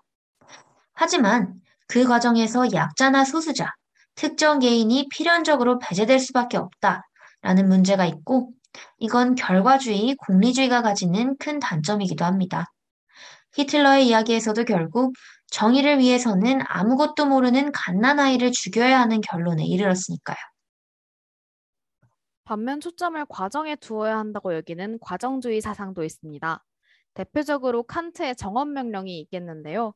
그 밖에도 존 롤스의 타산적 계약론, 토머스 스캔런의 규범적 계약론이 있죠. 타산적 계약론과 규범적 계약론은 상당히 어려운 이야기라서요. 정연 명령만 가지고 이야기해 보려고 합니다. 칸트의 정연 명령은 세 가지 기준을 가지고 있습니다. 첫 번째 보편화 가능성, 두 번째 인격을 수단으로만 대하는 것이 아니라 동시에 목적으로 대우할 것, 세 번째 목적 왕국의 입법자가 어떻게 할지를 고려하여 행위할 것, 이 그 기준인데요. 이 중 두 번째 기준이 과정주의 사상을 가장 잘 나타내는 말이라고 생각해요. 어떤 일이 정의로운지를 판단하고자 할 때 그 안에 인격적 요소들을 고려하는 과정에서 행위의 결과뿐만이 아니라 인격 자체 또한 목적으로 대하고 살펴보라는 거죠. 대표적인 예로는 이런 이야기를 들을 수 있습니다. 만약 A가 살해당할 위험에 처할 B를 구해줬다면 그 행동은 결과적 관점에서 정의롭습니다. 그러나 칸트는 A의 내면을 주목할 필요가 있다고 말해요. 만약 A가 포상을 기대하고 그러한 행동을 했다면 이 행동은 정의롭다고 할 수는 없습니다. 또는 A가 그러한 행동을 한 이유가 그 행동이 옳기 때문이 아니라 B가 예쁘기 때문이라는 사심이 조금이라도 들어가 있다면 그 행동은 정의롭다고 하기 어렵겠죠. 사실 과정주의는 참 듣기 좋은 말이라고 생각해요. 행동뿐만 아니라 과정 또한 중요하고 정의로워야 한다는 거잖아요. 문제는 그걸 누가 알 수 있냐는 거죠. 그 사람이 무슨 생각으로 그런 행동을 했는지 알고 있는 사람은 결국 본인 스스로밖에 없잖아요. 거짓말은 얼마든지 할 수 있는 거고요. 또 어느 정도 깊이까지 과정을 고려해야 하는 것도 고려해야 하는가도 기준점이 없습니다. 예를 들어 볼까요? A가 B를 죽여서 C를 구했습니다. C는 A로 인해 목숨을 구할 수 있었죠. 일단 결과론적으로는 정의로운 행동인 것처럼 보입니다. 그런데 사실 A는 C에게 전혀 관심이 없었어요. A는 B가 들고 있는 빵을 훔치기 위해서 B가 들고 있는 빵을 훔치기 위해서 B를 죽였던 겁니다. 이 행동은 과정주의의 관점에서 다시 정의롭지 못한 것이 되, 됩니다. 그런데 비밀이 하나 더 밝혀지는데요. 사실 A가 빵을 훔치려 했던 것은 B가 공장에 아이들이 만든 값, 빵을 값을 지불하지 않고 전부 수탈해 갔기 때문입니다. A는 그 아이들을 먹이기 위해서 본래 그 아이들의 못이 되어야 했을 일부를 훔치고자 B를 살해한 겁니다. 자, 과장주의 관점에서 A의 행동은 정의로웠나요? A는 빵을 훔치기 위해 굳이 죽였을 필요까지는 없었습니다. 하지만 죽여서 A의 생명을 구하기는 했어요. 훔치려는 의도는 잘못되었지만 그 목적은 어느 정도 선하다고 할 수 있습니다. 그럼 A는 정의롭다고 할 수 있을까요? 저는 사실 A를 정의롭다고 생각했어요. 이 문제를 생각하면서 결국 타인의 행동을 평가할 때에는 결과주의를 도입할 수밖에 없지 않나라는 생각을 들었습니다. 물론 내 자신 스스로의 정의는 과정주의적 관점으로 세워야겠지만요. 리오는 어떠신가요? A를 정의롭다고 할 수 있을 것 같나요? 음, 네, 이렇게 생각해 보니까 정말 정의롭다는 기준을 어떻게 내려야 될지 되게 다시 한번 생각해 보게 되는데요. 음, 여러분은 어떻게 생각하세요? 사실 질문 하나하나는 그렇게 어렵지 않은 것처럼 보일지도 모르겠어요. 그저 그런 고루한 철학 이야기인 것처럼 보일 수도 있고요. 하지만 엘과 라이토의 생각과 선택, 상황을 생각하다 보면 질문만 봤을 때 우리가 내는 답과는 사뭇 다른 답을 내게 되더라고요. 질문만 있을 때는 참 이상적으로 생각할 수 있는데 현실이 끼어드니까 대부분의 문제에 대한 답이 하지만 어쩔 수 없어 로 귀결되곤 하고요. 철학을 공부하면서 느낀 지극히 개인적인 감상이기는 하지만 결국 철학은 계속 이 문제를 고민하는 학문이 아닌가 싶습니다. 철학의 과제가 내가 생각하는 이상적인 이념, 윤리, 세상을 그리는 것인지 아니면 착실히 현실과 타협해가며 최선점을 찾아내는 것인지요. 전자는 너무 뜬구름 잡는 소리 아닌가 싶은데 그렇다고 후자를 철학의 과제로 정의하기에는 여러모로 씁쓸한 것도 사실입니다. 이왕 DJ들끼리 토론을 시작한 김에 그저 그런 철학 대담으로만 끝내기는 아쉬워서 두 개의 재미있는 질문을 더 준비해 봤습니다. 여러분도 같이 생각해 주실 수 있다면 좋을 것 같아요. 어릴 때 데스노트 놀이 같은 거 해보셨나요? 좀 유치하고 격정적이었던 초등학교, 중학교 때에는 왜인지 얄미운 애를 괜히 그런데 적어보고 싶다거나 나도 저런 게 있었으면 좋겠다 라는 생각을 하게 되는 분들도 있잖아요. 그렇다면 그때의 유치한 상상을 현실이라고 가정해 봅시다. 만일 내가 데스노트를 가지게 된다면 다이아는 어떻게 할 것 같으세요? 솔직히 말해서 제가 만약에 이 데스노트의 내용을 전혀 알지 못하고 그런 걸 좀 마주하게 됐다면 저는 사용했을 것 같기는 하다는 생각이 들었어요. 약간 뭔가 철학적인 물론 사유를 하면서 사용할 것 같기도 하고 그리고 이거 라이토처럼 뭐 극단적으로 내가 신세계의 신이 되겠다 뭐 이렇게까지는 하지 않겠지만 정말 약간 야 이 사람은 진짜 약간 뭔가 벌을 너무 안 받지 않았나? 너무 뭐지 약간 그래도 죽어야 할 만하지 않나? 라는 생각이 드는 사람이 있으면 한두 번은 쓸 것 같기는 해요. 근데 이제 한두 번 쓴 다음에 실제로 그게 현실로 일어나면은 스스로 너무 쫄아가지고 그다음부터는 다시 안 쓰는 약간 드라마판의 라이토 같은 선택을 하게 되지 않을까라는 생각이 들었습니다. 리우는 어떠세요? 어, 저는 다이안하고는 조금 다른데요. 제가 라이터처럼 길을 걷다가 그런 수상한 노트를 발견하게 되면 저는 건드리지도 않고 그냥 지나갈 것 같습니다. 제가 평소에 호기심이 많은 편이긴 하지만 데스노트는 이름부터 수상하잖아요. 그 노트가 어떤 이상한 물건일지 모르기 때문에 저는 손도 대지 않을 것 같습니다. 사실 실제로 뮤지컬이나 영화판에서도 이제 데스노트를 만지게 되면 사신을 보게 되잖아요. 네, 그래서 저는 손도 대지 않을 것 같다라는 생각을 했고요. 이렇게 제가 라이토와 같은 상황에 놓이게 된다고 생각을 해보면 아무리 처음에는 진짜가 아닐 거라고 생각을 했다지만 그냥 바로 그냥 눈에 보이는 범죄자 이름을 써서 노트가 진짜인지 실험해본 라이토의 행동은 꽤 대범했던 것 같다고 생각해요. 사실 이게 좀 더 일반적인 반응인 것 같긴 해요. 제가 제가 때로 굉장히 과감한 성격이라서 그렇게 되는 것 같습니다. 네. 지금 들으면서 생각난 건데 추가로 하나 더 얘기하고 싶, 싶다 예, 얘기할 수 있다면 저는 약간 뭔가 데스노트를 사용하든 안 사용하든 간에 그 존재를 알게 되고 그게 내 소유라면 제그 엔딩 제 죽음을 얘기해 점, 정해놓고 싶을 것 같아요. 그러니까 저는 좀 이제 되게 super J라 가지고 제가 통제하지 못한 상황을 되게 싫어하기도 하고 약간 내가 어떤 식으로 죽을지에 대해서 생각을 되게 많이 하는 편이라 가지고 만약 그런 권리가 있다면 아마 최고의 특권은 내 죽음을 굉장히 평화롭고 안정적인 방식으로 정하는 게 아닐까라는 생각도 들었습니다. 이번에는 좀 반대로 생각해 볼게요. 만일 데스노트가 존재하기는 하는데 그 소유자가 내가 아니라면 어떨까요? 그러니까 내가 언제든 데스노트에 적혀서 죽을 수 있는 대상이 된다면 데스노트는 어떻게 이용되는 게 맞다는 생각이 드시나요? 리오는 어떻게 생각하세요? 네, 이렇게 생각해보면 좀 무서운데요. 데스노트가 실제로 존재를 한다면 저는 제가 데스노트에 적힐 만한 그런 사람들의 원한을 사는 행동을 하게 되지 않도록 좀 조심스럽게 행동하게 될 것 같기도 해요. 데스노트가 있다고 해도 음, 인간들에게 다른 인간의 삶을 빼앗을 수 있는 권리는 없다고 생각해서 데스노트 같은 그런 위험한 물건은 발견하게 되면 바로 없애는 게좀 가장 적절한 방법일 것 같다고도 생각이 듭니다. 저 같은 경우에는 일단 그 데스노트가 존재한다는 걸 굉장히 늦게 눈치채지 않을까. 저는 약간 누가 죽었으면 음 죽었구나 약간 이렇게 받아들이는 성격이라 가지고 그걸 눈치채기부터가 좀 어렵지 않을까라는 생각이 드는데 만일 눈치챈다면 어전 그래도 제 행동을 바꾸지는 않을 것 같아요. 왜냐하면 그냥 약간 아 이제 세상에 멸망이 왔나 보다라는 생각이 들지 어 내가 평소에 살고 있던 대로 살아서 그게 어떤 뭐 누구한테 죽을 만한 이유가 된다면 그건 뭐 내 운명이 아닐까 싶기도 하고요. 어, 상당히 어, 어, 맥 빠진 이야기를 하게 됐네요. 어, 일단 넘어가 보겠습니다.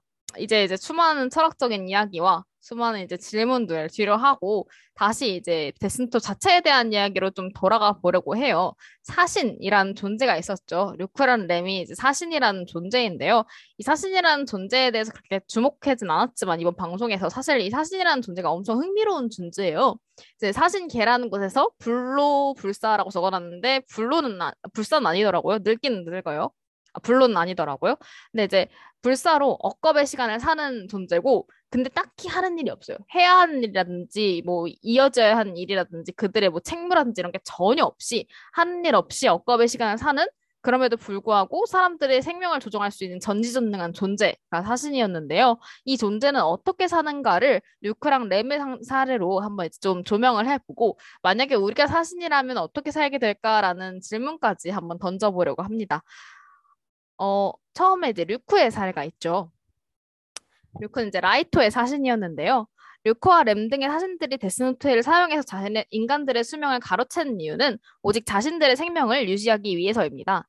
사신계의 사신들이 하는 일을 자기들끼리 노름을 하면서 시간을 보내거나 하루 종일 잠을 자다가 수명이 다 되어갈 때쯤 인간들을 적당하게 골라서 데스노트를 이용해서 그들의 수명을 빼앗아가는 정도가 전부로 류크는 자신의 처해 있는 이런 상황을 굉장히 지루하다고 생각하고 이 지루함에서 벗어나고자 새로운 흥미거리를 찾고 싶어 합니다.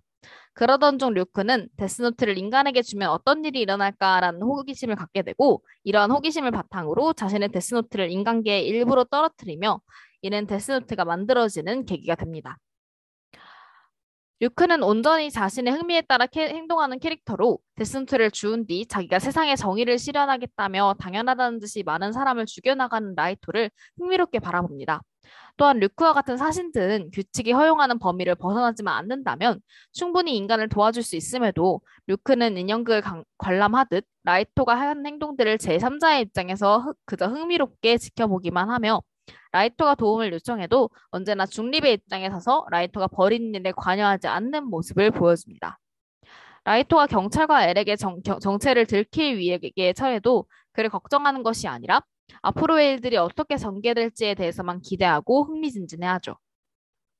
류크는 이처럼 인간에 대한 그 어떤 동정심도 가지고 있지 않으며 자신의 데스노트를 이용해 사람을 죽이는 범죄를 저지른 라이토의 행동을 방관적인 자세로 지켜봅니다.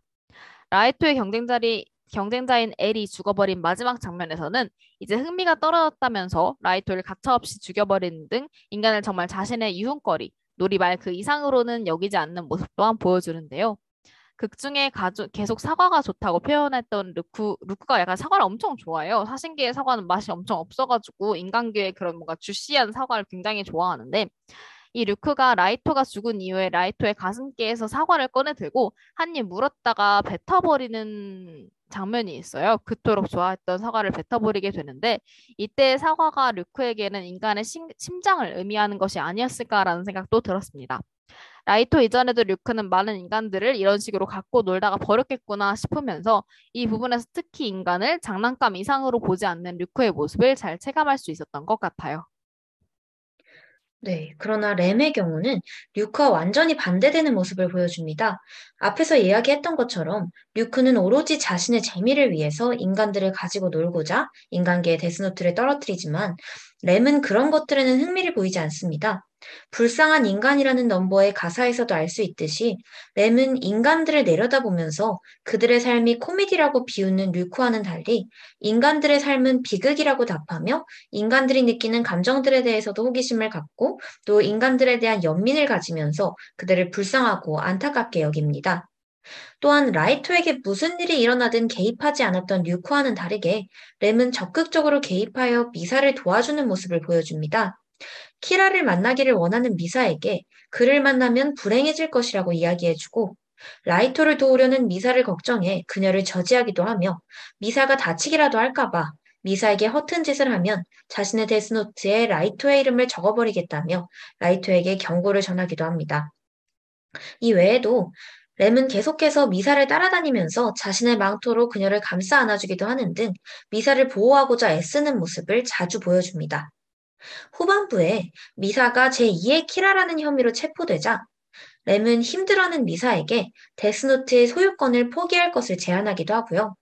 죽을 위기에 처해 있는 미사를 구하기 위해 자신이 희생하기로 선택을 하고 결국에는 미사를 위해 사신의 규칙을 어긴 뒤에 모래가 되어 사라지고 맙니다. 두 사신의 이러한 차이는 뮤지컬에서 대사와 행동 외에도 무대 의상의 다름으로도 표현되어 있습니다. 류크의 경우에는 올블랙 의상을 입고 있으며 류크의 의상에는 인간계를 장난스럽게 구경하던 류크가 인간들의 뼈를 가지고 놀다가 그것들을 가지고 자신을 치장한 것처럼 보이듯이 뼈 조각들을 형상화한 그런 오브제들이 붙어 있어요. 이는 류크의 익살스러운 면모를 보여주기도 하고 사람들이 할로윈을 맞아서 코스튬을 입듯이 류크가 인간 코스프레를 하고 있는 것처럼 보여지기도 합니다. 이렇게 인간에 대해 장난스러운 호기심으로 가득 차 있는 류크와 달리 램은 인간들에게 연민을 가지고 그들을 이해하고자 하는 마음을 가지고 있습니다. 그래서 램의 의상의 경우는 올 화이트를 보이고요. 또 램의 의상에는 근육과 뼈를 형상화한 듯한 오브제가 사용되어서 램이 인간을 감싸는 모습처럼 표현이 되고 있습니다. 이러한 오브제들에는 인간의 사랑과 죽음이 모두 무모하고 공허하다 라고 생각하는 램의 텅 빈 마음도 함께 표현되어 있습니다. 만약에 저희가 사신이라면 어떻게 살았을지에 대해서도 이야기를 나눠보려고 하는데요. 저는 제가 류크나 램과 같은 사신이라면 인간 세상을 구경하는 재미로 살았을 것 같아요. 류크처럼 장난감을 괴롭히거나 가지고 노는 느낌으로 인간계에 관여하기보다는 조그만 장난감들이 어떻게 움직이고 어떻게 살아가는지를 관찰하는 데에서 재미를 느끼면서 살아갔을 것 같습니다. 저희 초등학교 때 보면 개미 관찰 키트를 사서 개미들이 집을 짓는 과정 등을 지켜보기도 하잖아요. 그런 마음으로 인간들을 구경하지 않았을까 싶습니다. 제가 이 사진 얘기를 하면서 꼭 알려드리고 싶은 사소한 정보가 있었는데요. 앞서 잠깐 언급했지만 사실은 여러 명, 여러 마리잖아요. 각각 자신의 데스노트가 따로 있습니다. 이 사진이 영원히 살 수 있다고는 하는데 엄밀히 말하면 불사는 아니에요. 계속 인간의 데, 자신의 데스노트에 인간의 이름을 적어줘야지 자신의 생명이 그 인간의 남은 생명의 길이만큼 늘어나는 그런 시스템인데요. 문제는 사신기가 아주 재미없다는 점이라고 말씀드렸죠. 그래서 루크가 인간 세계로 내려와서 그 장난을 쳤던 거고요. 데스노트의 원작을 보면 인간 세계에도 딱히 관심이 없고 사신기를 너무 지루해서 노트에 이름을 써야 한다는 걸 잊어버리고 있다가 결국 소멸한 사신이 있다는 소리가 나와요. 저는 그걸 보면서 왜인지 만약에 제가 사신이라면 그게 되, 제가 되지 않을까 싶었어요. 저는 지금 인간에게 주어진 100년이라는 수명도 너무 길다고 생각하는 편이라서 불로불사라고 생각하면서면 오히려 돌이 엄청 막막한 기분이 들더라고요. 아마 제가 사신이 된다면 하고 싶은 거 이것저것 해보다가 결국 지루해져서 로트 잊어버리고 갑자기 소멸하지 않을까 싶네요. 그러면 저희 이번 본편 마치면서 강홍석 박혜나 배우가 부른 불쌍한 인간 한번 듣고 오도록 하겠습니다.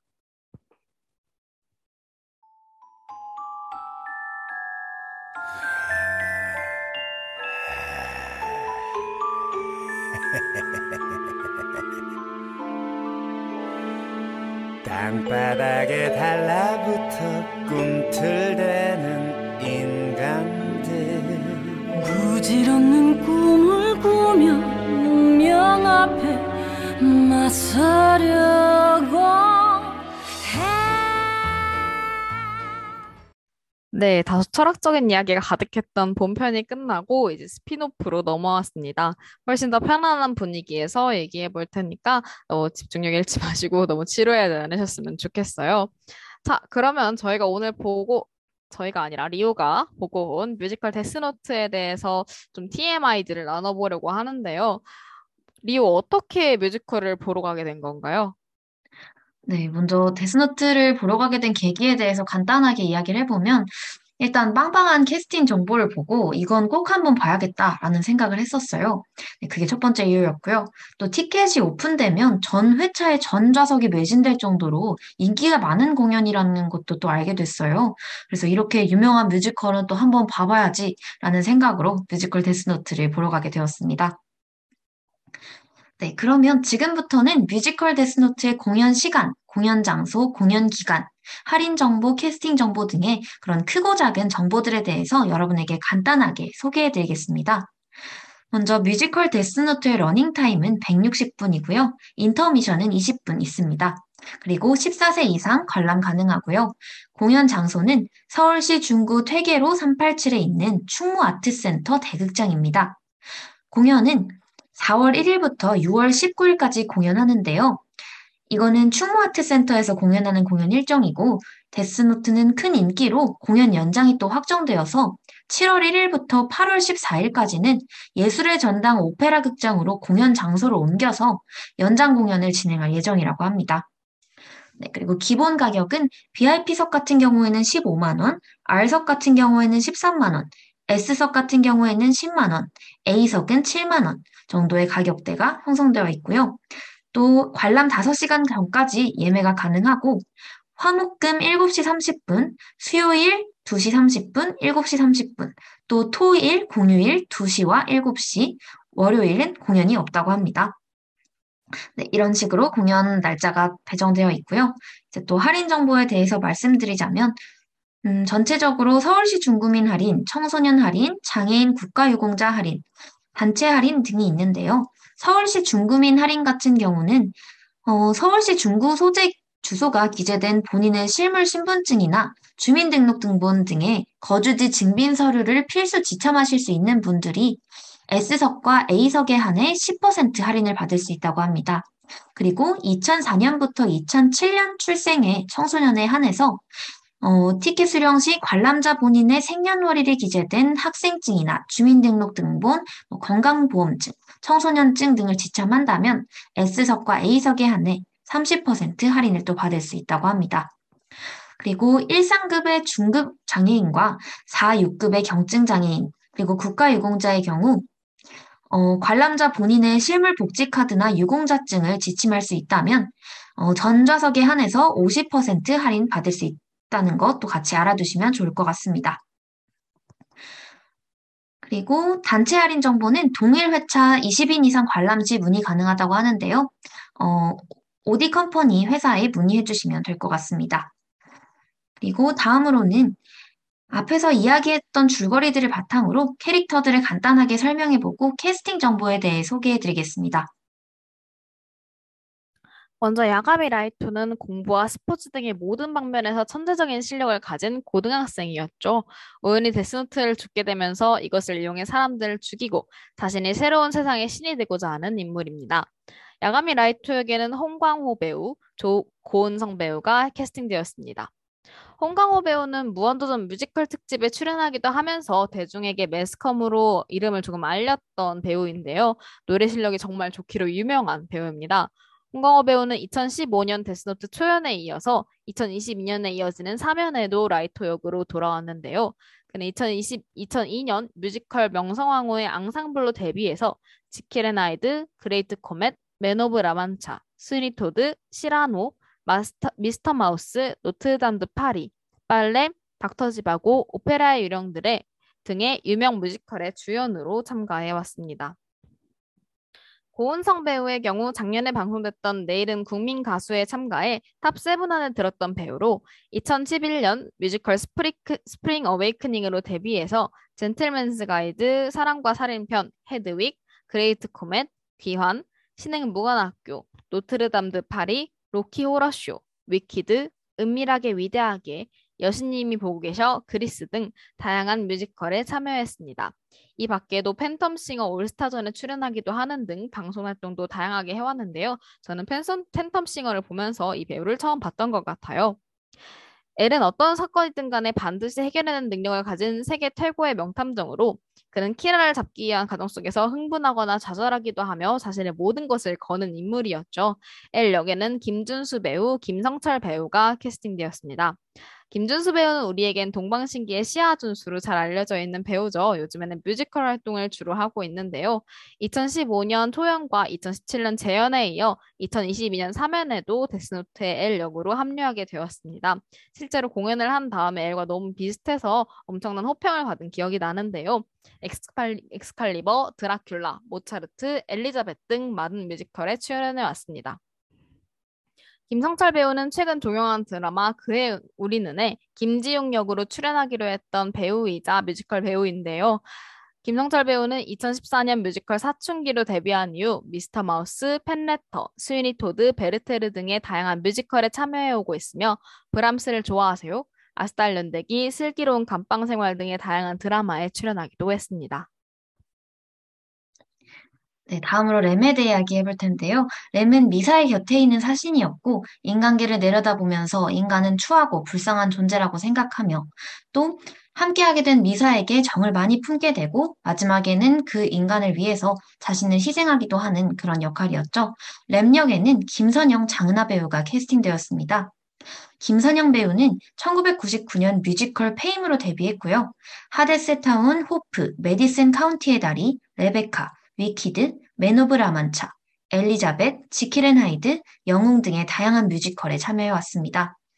또 장은아 배우는 엑스칼리버, 광주, 레베카, 마리 앙투아네트, 광화문 연가, 모래시계, 지저스 크라이스트 슈퍼스타, 서편제 등의 다양한 뮤지컬에 참여해 왔습니다. 그리고 그 밖에도 불후의 명곡, 복면가왕, 유희열의 스케치북, 보이스 코리아 등 다양한 방송에 출연하며 방송 활동도 활발히 해오고 있습니다. 네, 다음으로 류크죠. 류크는 라이토 곁에 있는 사신으로 라이토의 주변에서 일어나는 일들을 매우 흥미롭게 바라보는 그런 역할이었습니다. 이러한 류크 역에는 강홍석 배우와 서경수 배우가 캐스팅되었습니다. 강홍석 배우는 김준수 배우와 마찬가지로 2015년과 2017년에 뮤지컬 데스노트의 류크 역으로 계속해서 참여해 왔으며 하데스타운, 킹키부츠, 킹아더, 엘리자벳, 드라큘라, 하이스쿨 뮤지컬 등의 다양한 뮤지컬에 참여해 왔습니다. 이 밖에도 대박 부동산, 더킹 영원의 군주, 쌉니다 천리마 마트, 호텔 델루나, 김비서가 왜 그럴까, 시카고 타자기 등의 다양한 드라마에도 출연한 경력이 있습니다. 그리고 서경수 배우는 2006년 뮤지컬 지저스 크라이스트 슈퍼스타의 앙상블로 데뷔하여 썸씽 로튼, 레드북, 위키드, 브로드웨이 42번가, 여신님이 보고 계셔, 그리스, 젠틀맨스 가이드, 사랑과 살인편, 시라노, 넥스트 투 노멀 등의 뮤지컬에 다양하게 참여해 왔습니다. 그리고 이번에는 아마네 미사에 대해 이야기해 보겠습니다. 아마네미사는 라이토를 좋아하는 아이돌로 나왔죠. 자신의 부모를 살해한 범인을 키라가 죽여주자 이를 계기로 키라에게 숭배에 가까운 감정을 품게 되며 제2의 키라가 되기도 하는 캐릭터입니다. 아마네 미사 역에는 케이와 장민제 배우가 캐스팅되었는데요. 케이는 걸그룹 러블리즈의 메인 보컬을 맡았던 멤버로 잘 알려져 있죠. 가수 활동에 이어서 엑스퍼, 엑스칼리버, 태양의 노래, 서른즈음에 등의 뮤지컬에 참여하기도 하면서 이번에는 데스노트에도 이름을 올렸습니다. 장민제 배우는 2021년 뮤지컬 검은 사제들에서 첫, 첫 주연을 맡으며 데뷔한 이후 썸씽 로튼, 작은 아씨들, 미인, 비틀주스, 검은 사제들의 뮤지컬에 참여했습니다. 라이토의 아버지 야가미 소이치로 역에는 서범석 배우가 캐스팅되었는데요. 경찰청장으로 나오는 인물이었죠. 명성황후, 노트르담 드 파리, 서편제, 미스터 마우스, 아리랑, 맨오브 라만차 등의 다양한 연극에도 아, 다양한 뮤지컬에 참여했고요. 뿌리 깊은 나무, 연극열전 취미의 방, 클로저 등의 다양한 연극에도 참여하고 있는 무대 배우입니다. 라이토의 동생 야가미 사유는 저희가 얘기했을 때는 많이 등장하지는 않았는데 그렇게 중요한 역할을 맡고 있어서요. 류이나 배우가 캐스팅되었습니다. 류이나 배우는 해시태그, 문스토리, 유나를 소개합니다 등의 뮤지컬과 해가 지는 곳으로 인사이드 등의 연극에 참여했으며 드라마 블랙독에도 출연한 경력이 있습니다. 이 밖에도 키라를 수사하는 형사들 역에는 이데의 서만석 배우, 모기는 이호진 배우, 아이자와는 맹원태 배우, 마츠다는 최현종 배우, 우키타는 정회윤 배우가 맡아서 열연해 주셨습니다. 네, 다음으로는 공연장의 포토존에 대해서 간단하게 안내해 드리겠습니다. 충무 아트 센터에 들어가면 정말 많은 곳들에 포토존이 마련되어 있는데요. 어, 창문 같은 경우에는 데스노트를 떨어뜨리는 류크의 모습이 그려져 있어서 그림에 맞춰서 데스 떨어지는 데스노트를 받듯이 컨셉을 잡고 사진을 찍을 수도 있고요. 또 바닥에 데스노트 그림들이 그려져 있는 구간이 몇 군데 있어서 데스노트를 줍는 포즈로도 또 사진을 찍어볼 수도 있습니다. 이 밖에도 극장 입구와 극장 1층 외부에도 포스터와 포토존이 마련되어 있, 있으며 극장 내부에도 층마다 캐스팅 보드가 또 함께 마련되어 있으니까요. 다양한 곳에서 사진을 남기실 수 있을 것 같습니다. 그리고 데스노트 같은 경우에는 매진 회차인 경우가 많아서 극장 안이 매우 붐비니까 어, 보러 가시는 분들은 조금 일찍 와서 사진을 찍으시면 오래 줄 서서 기다리지 않고 수월하게 사진을 남기실 수 있으실 것 같습니다. 뮤지컬 데스노트는 다양한 MD 상품들도 만들어서 판매하고 있는데요. 뭐 마그넷, 그립톡, tin case 세트, 배지, 양말 세트, 파우치, 휴대폰 케이스, 찻잔, ticket book, bath bomb, incense 세트 등 정말 다양한 종류의 MD들이 만들어지고 있으니까요. 네, 가서 뮤지컬을 정말 재밌게 보신 분들은 몇 가지 구매해 가시면 좋을 것 같습니다. 자, 이제 공연 정보는 이 정도로 알아보면 될 것 같고요. 그 다음에는 항상 그랬듯이 DJ들 사이에 감상 타임이 있죠. 좀 더 사견을 넣고 애정도 넣은 TMI 감상 타임이라고 할 수 있겠는데요. 아무래도 뮤지컬이다 보니까 넘버가 굉장히 중요하겠죠. 제일 좋아하는 넘버, 노래가 있다면 뭔지 생각해 봤는데요. 저 같은 경우에는 초반에 나오는 불쌍한 인간이라는 노래를 정말 정말 좋아해요. 평소에도 듣고요. 노래방에서도 부른 적이 있습니다. 어, 강홍석 배우와 박해나 버전의 배우가 아, 배, 그 박해나 배우의 버전이 아마 가장 알려진 버전일 것 같아요. 기본적으로 좀 티키타카 이런 나누는 그런 얘기를 좋아하기도 하고 저는 사실 강홍석 배우의 그 되게 익살적 익살스럽고 뭔가 엄청 기괴한 목소리를 엄청 좋아해가지고 진짜로 인간을 깔보는 듯한 연기가 아주 명품이니까요. 한번 들어보시면 좋을 것 같습니다. 노래 자체가 엄청 재미있기도 해요. 리오는 어떤 넘버 좋아하시나요? 네, 불쌍한 인간, 이제 저도 정말 좋아하는 넘버인데요. 사실 뮤지컬 데스노트를 보고 와서 정말 데스노트 넘버들을 막 찾아서 계속 들을 정도로 모든 넘버들을 정말 좋아했는데요. 네, 여기서 하나만 꼽자니까 정말 어렵네요. 저는 그러면 두 개의 넘버를 제일 좋아하는 넘버들로 꼽아보겠습니다. 어리석은 사랑과 데스노트인데요.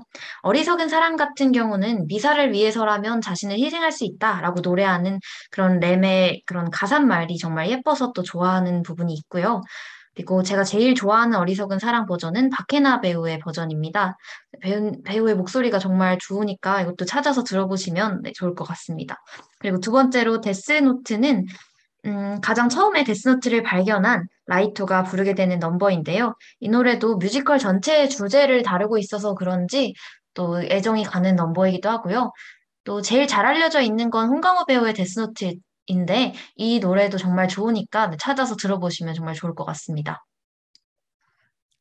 다음으로는 우리 제일 좋아하는 캐릭터를 한번 뽑아보려고 하는데요. 이제 뭐 그게 뮤지컬 속의 캐릭터일 수도 있고 또 다른 매체의 캐릭터일 수도 있겠죠. 저 같은 경우에는 이제 야가미 소이치로 이름이 굉장히 생소하시겠지만 라이토의 아버지로 나오는 캐릭터를 엄청 좋아합니다. 그 중에서도 영화판 버전을 되게 좋아하는 편이에요. 영화판 버전에서 이제 그러니까 이 야가미 소이치로는 죽는 경우도 있고 안 죽는 경우도 있어요. 죽는 경우도 있고 안 죽는 경우도 있는데 영화판 버전에서는 죽지 않습니다. 죽지 않고 라이토라는 아들 사랑하는 아들의 죽음을 이제 정의라는 관념 아래에서 이제 잠잠히 바라보게 된 그런 인물인데요. 어 실제로 이걸 쓴 오바 츠구미 작가가 이 작품의 두 가지 메인 캐릭터, 그러니까 엘과 라이토 둘 다 정의로운 인물이 아니라고 얘기한 바가 있어요. 어, 라이톤은 완전한 악이고, 이제 엘도 일부 악적인 면을 가지고 있는데 여기에서 유일하게 정의롭고 선한 인물을 한 명 꼽으라면 그건 아가미, 야가미 소이치로라 소이치로라고 얘기한 바가 있어가지고 저는 그렇게 뭔가 이렇게 험난하고 되게 극적인 상황에서 자기의 신념을 지키는 모습이 정말 정말 좋더라고요. 경찰청장으로서의 책임도 되게 다하고요. 다른 매체를 보면 뭔가 이 히라를 잡기 위해서 옳지 못한 무언가를 잡기 위해서 자기의 목숨을 희생하는 모습도 종종 보여지기 때문에 야가미 소이치로라는 캐릭터가 너무 멋있게 느껴졌던 것 같아요. 리오는 어떤 캐릭터를 제일 좋아하세요? 네, 저 같은 경우는 램이라는 캐릭, 뮤지컬에 나오는 램이라는 캐릭터를 되게 좋아하는데요. 어, 사실 실질적으로 램은 1막에서는 거의 등장하지 않고 2막에서 대부분 나오는데, 사실 등장하는 부분이 그렇게 많지 않았음에도 임팩트가 되게 컸어서 인상적이기도 했었고요. 그리고 인간을 위해서 자신을 희생하는 사신이라는 캐릭터 자체가 저한테 되게 새롭게 다가왔던 것 같아서 제일 좋아하는 캐릭터로 꼽아봤습니다. 어, 그러면 이제 뮤지컬에 대해서 저희의 개인적인 감상을 한번 전체적으로 다뤄볼까요? 다이안 먼저 말씀해 주실래요? 저는 이제 지금 상영되고 있는 지금 상영? 지금 공연되고 있는 버전은 아니고 재연을 보고 든 감상을 얘기 하기 때문에 좀 다른 부분이 있을 수 있어요. 양해 부탁드리고요. 지금은 아마 훨씬 더 많은 부분이 정돈되고 보기 좋아졌지 않을까 싶습니다. 하지만 뮤지컬이라는 특성상 아무래도 원작의 내용을 전부 담기에는 한계가 있었고 장소나 연출의 제약도 분명히 있었을 거라고 생각해요. 저는 원래 리메이크를 보기 위해서 또는 다음 편을 보기 위해서 원작을 꼭 볼 필요는 없다고 생각하는 사람이기는 한데요. 데스노트만큼은 정말 제대로 즐기고 싶다면 애니메이션이라도 보고 가는 게 어떤가 싶습니다. 데스노트의 장르는 심리 싸움이라 가지고 엘과 라이토 두 사람의 두뇌 대결과 치밀성, 전략과 그걸 빠져나가는 뛰어남 등이 엄청 강조되는 이제 그런 장르예요. 그래서 뭔가 스릴이라든지 굉장히 긴장감이라든지 이런 게 많이 느껴지는 작품인데 작가가 스스로 제일 공들였다고 말하고 있는 부분도 그 부분입니다. 실제로 오장, 오락 만화로서 가장 큰 재미를 가져가는 부분은 각 캐릭터라든지 공감이라든지 특별한 다른 재미가 아니라 이 싸움에 있어서요. 어, 원작이 굉장히 스펙터클해요. 그러나 뮤지컬은 이제 공간 연출의 제약상 두뇌 싸움 부분이 상당히 감추려지고 변형되기도 했습니다. 이제 뭐 인물들도 엄청 많이 줄어들었고요. 공간도 되게 많이 줄어들었고 되게 사소한 치밀한 그런 뭐 송장난 같은 부분은 이제 공연 그 무대 위에서 연출할 수가 없어서 사라졌더라고요. 원작을 알고 봤던 제 입장에서는 아, 그 내용을 이렇게 변형했구나, 요약했구나 라고 생각하면서 새로운 재미를 느낄 수 있지만 그냥 뮤지컬만 본다면 생각보다 두 사람이 치밀하지 않은데? 쟤네 천재 아닌 것 같은데 폼만 잡고 있는데? 라는 생각도 충분히 들 수 있다고 봤습니다. 그래서 만약에 원작을 볼 시간이 없다면 최소한 각 캐릭터의 특징이라도 자, 잘 정리하고 갈 수 있었으면 좋겠고요. 만화와 애니메이션 독백이 진짜 많은 편이라 가지고 키라랑 엘의 대결이 극에 치닫는 부분이나 각자의 최후는 거의 독백으로 막 몇 장을 채울 수준인데 이제 뮤지컬은 아무래도 그런 심리를 전달하는데 한계가 조금 있는 것 같더라고요. 그래서 그런 심리 묘사의 자리를 채우는 게 그나마 뮤지컬 넘버라고 봐가지고 미리 캐릭터성을 확실히 정리해두고 넘버로 조금 숙지하고 가시는 게 어떨까 라는 생각을 들, 드, 생각이 들었습니다. 또 이제 데스노트 같은 경우에는 제가 아까 말했던 티키타카가 되는 노래들이 진짜 많아요. 그래서 같은 노래를 부르고 있는데 서로 전혀 다른 입장에서 얘기를 하기도 하고 이제 가사를 쭉 읽어보면 이게 대체 무슨 소린지 모를 정도로 왔다 갔다 하는 부분들도 있어요. 그런 부분 좀 더 생각해 가시면 재밌게 즐길 수 있을 것 같고요. 이건 좀 여담인데 저는 사실 류크와 렘의 스타일링을 굉장히 아쉽다고 생각했어요. 물론 이제 무대에서 할 수 있는 최선을 다했다고 생각하지만 이제 뮤지컬을 보고 나왔다면 그 후에 유튜브 등을 통해서 영화 데스노트에서 류크와 렘이 등장하는 부분을 찾아보는 것도 추천드려요. 타신이 가지고 있는 그 생각과 성격, 행동의 기괴함이 진짜 잘 표현된 엄청 기괴한 모델링이니까요. 조금 놀라실 수도 있지만 한번 찾아보는 게 어떨까 싶습니다. 리오는 어떠셨나요? 이번에 최근 뮤지컬을 봤죠. 지금 공연되고 있는. 네. 음, 지금 다이안이 말씀하신 것처럼 저도 사실 뮤지컬의 특성상 원작보다 생략된 부분이 많기도 하고 뭔가 금방 훅 지나가는 부분이 있기도 해서 원작을 보신 분들은 뭔가 서사가 부족하다라고 느끼실 수도 있을 것 같은데요. 네. 줄거리 면에서는 그런 점을 느끼실 수 있을 것 같고 저는 사실 시각적인 면에서 되게 많이 놀라고 왔었어요. 근데 그 측면이 어떤 면이었냐면 이번 뮤지컬 데스노트가 non-replica replica라는 점에서 이어지는데요. Non-replica는 원작 그대로의 판권을 구입해서 원작대로 공연하는 replica와는 달리 원작의 대본과 음악만을 구입해서 원작을 재창작하는 것을 의미합니다. 저는 무대 디자인 측면에서 이런 점을 굉장히 크게 느꼈었어요. 극장에 들어가자마자 느꼈던 부분인데, 처음에는 무대가 텅 비어 있어서 깜짝 놀랐었습니다. 뭐, 그게 시작되기 전, 직전까지도, 뭐, 좀 있으면 양옆에서 큰 세트들이 나와나? 나오나? 그래서 무대가 다 채워지나? 이런 생각들을 하기도 했었어요. 근데 그게 시작되자 학생들의 의자나 라이토의 방안 가구 몇 가지, 그리고 수사본부의 책장 몇 개, 엘의 의자, 이 정도 소품들만 새롭게 나타났고 무대의 나머지 빈 부분들은 다 영상으로 채워졌습니다. 길거리, 수사본부, 라이토의 방, 엘의 공간 등이 모두 그래픽 영상으로 표현이 되었는데요. 무대가 비어 보인다고 느낀 분들도 계시겠지만 저는 대극장의 큰 무대를 무대 장식을 크게 하지 않아도 잘 표현을 했고 또 그래픽 영상만으로도 주인들의 주인공들의 공간이 확실히 구분되었다는 점이 굉장히 새롭게 다가왔던 것 같아요. 특히 라이토가 FBI 요원이 지하철에 뛰어들어서 자살하게 만드는 그 장면에서 그래픽 영상으로 표현됐던 달리는 지하철 정말 실감났었고요. 또 라이토와 엘이 테니스를 치면서 서로를 시험하던 놈의 마음속으로 넘버를 부를 때 그때도 그래픽 영상으로 표현되었던 테니스장의 모습이 또 정말 인상적이었습니다. 마지막으로 또 라이토와 엘이 창고에서 조우하는 장면에서도 엘이 창고 문을 열 때 정말 창고 안으로 들어가듯이 그래픽이 표현이 됐었는데요. 이것도 보면서 정말 감탄하면서 봤던 장면들이었던 것 같습니다. 그리고 넘버 측면에서는 저는 좋지 않은 넘버가 없었다라고 할 수 있을 정도로 데스노트에 나오는 노래들 모두 정말 좋았는데요. 뮤지컬 데스노트의 작곡가가 너무나 유명한 뮤지컬이죠. 지킬 앤 하이드. 그리고 또 드라큘라 등의 뮤지컬의 넘버를 만들었던 작곡가 프랭크 와일드혼이라는 점과 또 방송에도 많이 출연해서 잘 알려져 있고 그래서 음악 감독으로 이미 유명한 김문정 감독이 음악 감독을 맡았다는 점 또한 되게 흥미롭게 보았습니다. 그리고 캐스팅 면도 사실 정말 좋았어요. 저는 고은성, 김준수, 장은아, 서경수, 장민재 배우가 출연한 회차를 관람했었는데요. 어, 다들 연기도 너무 잘하고 노래도 잘하셔서 네, 이 캐스팅 조합 정말 좋았었습니다. 그리고 다른 캐스팅으로 뮤지컬 데스노트를 관람한 다른 분들의 후기도 다 좋은 편이기 때문에 청취자분들 방송을 보고 뮤지컬 데스노트에 관심이 생기셨다면 어떤 캐스팅 조합으로 보시던 간에 네, 정말 만족하고 보실 수 있을 거라고 생각합니다. 벌써 시간이 진짜 많이 흘렀네요. 저희가 첫 방 때는 약간 두 시간을 어떻게 채우지라는 생각이 있었는데 두 번째 방송부터는 두 시간을 훌쩍 넘겨서 채우고 있어요. 열정이 과도한 것 같습니다. 이제는 방송을 마무리해야 할 때가 된 것 같아요.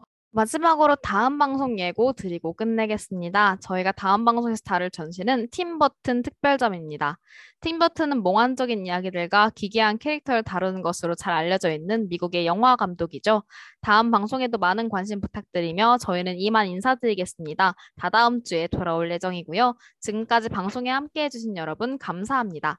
마지막 곡으로는 뮤지컬 데스노트의 놈의 마음속으로 들려드리겠습니다. 다음 시간에 만나요.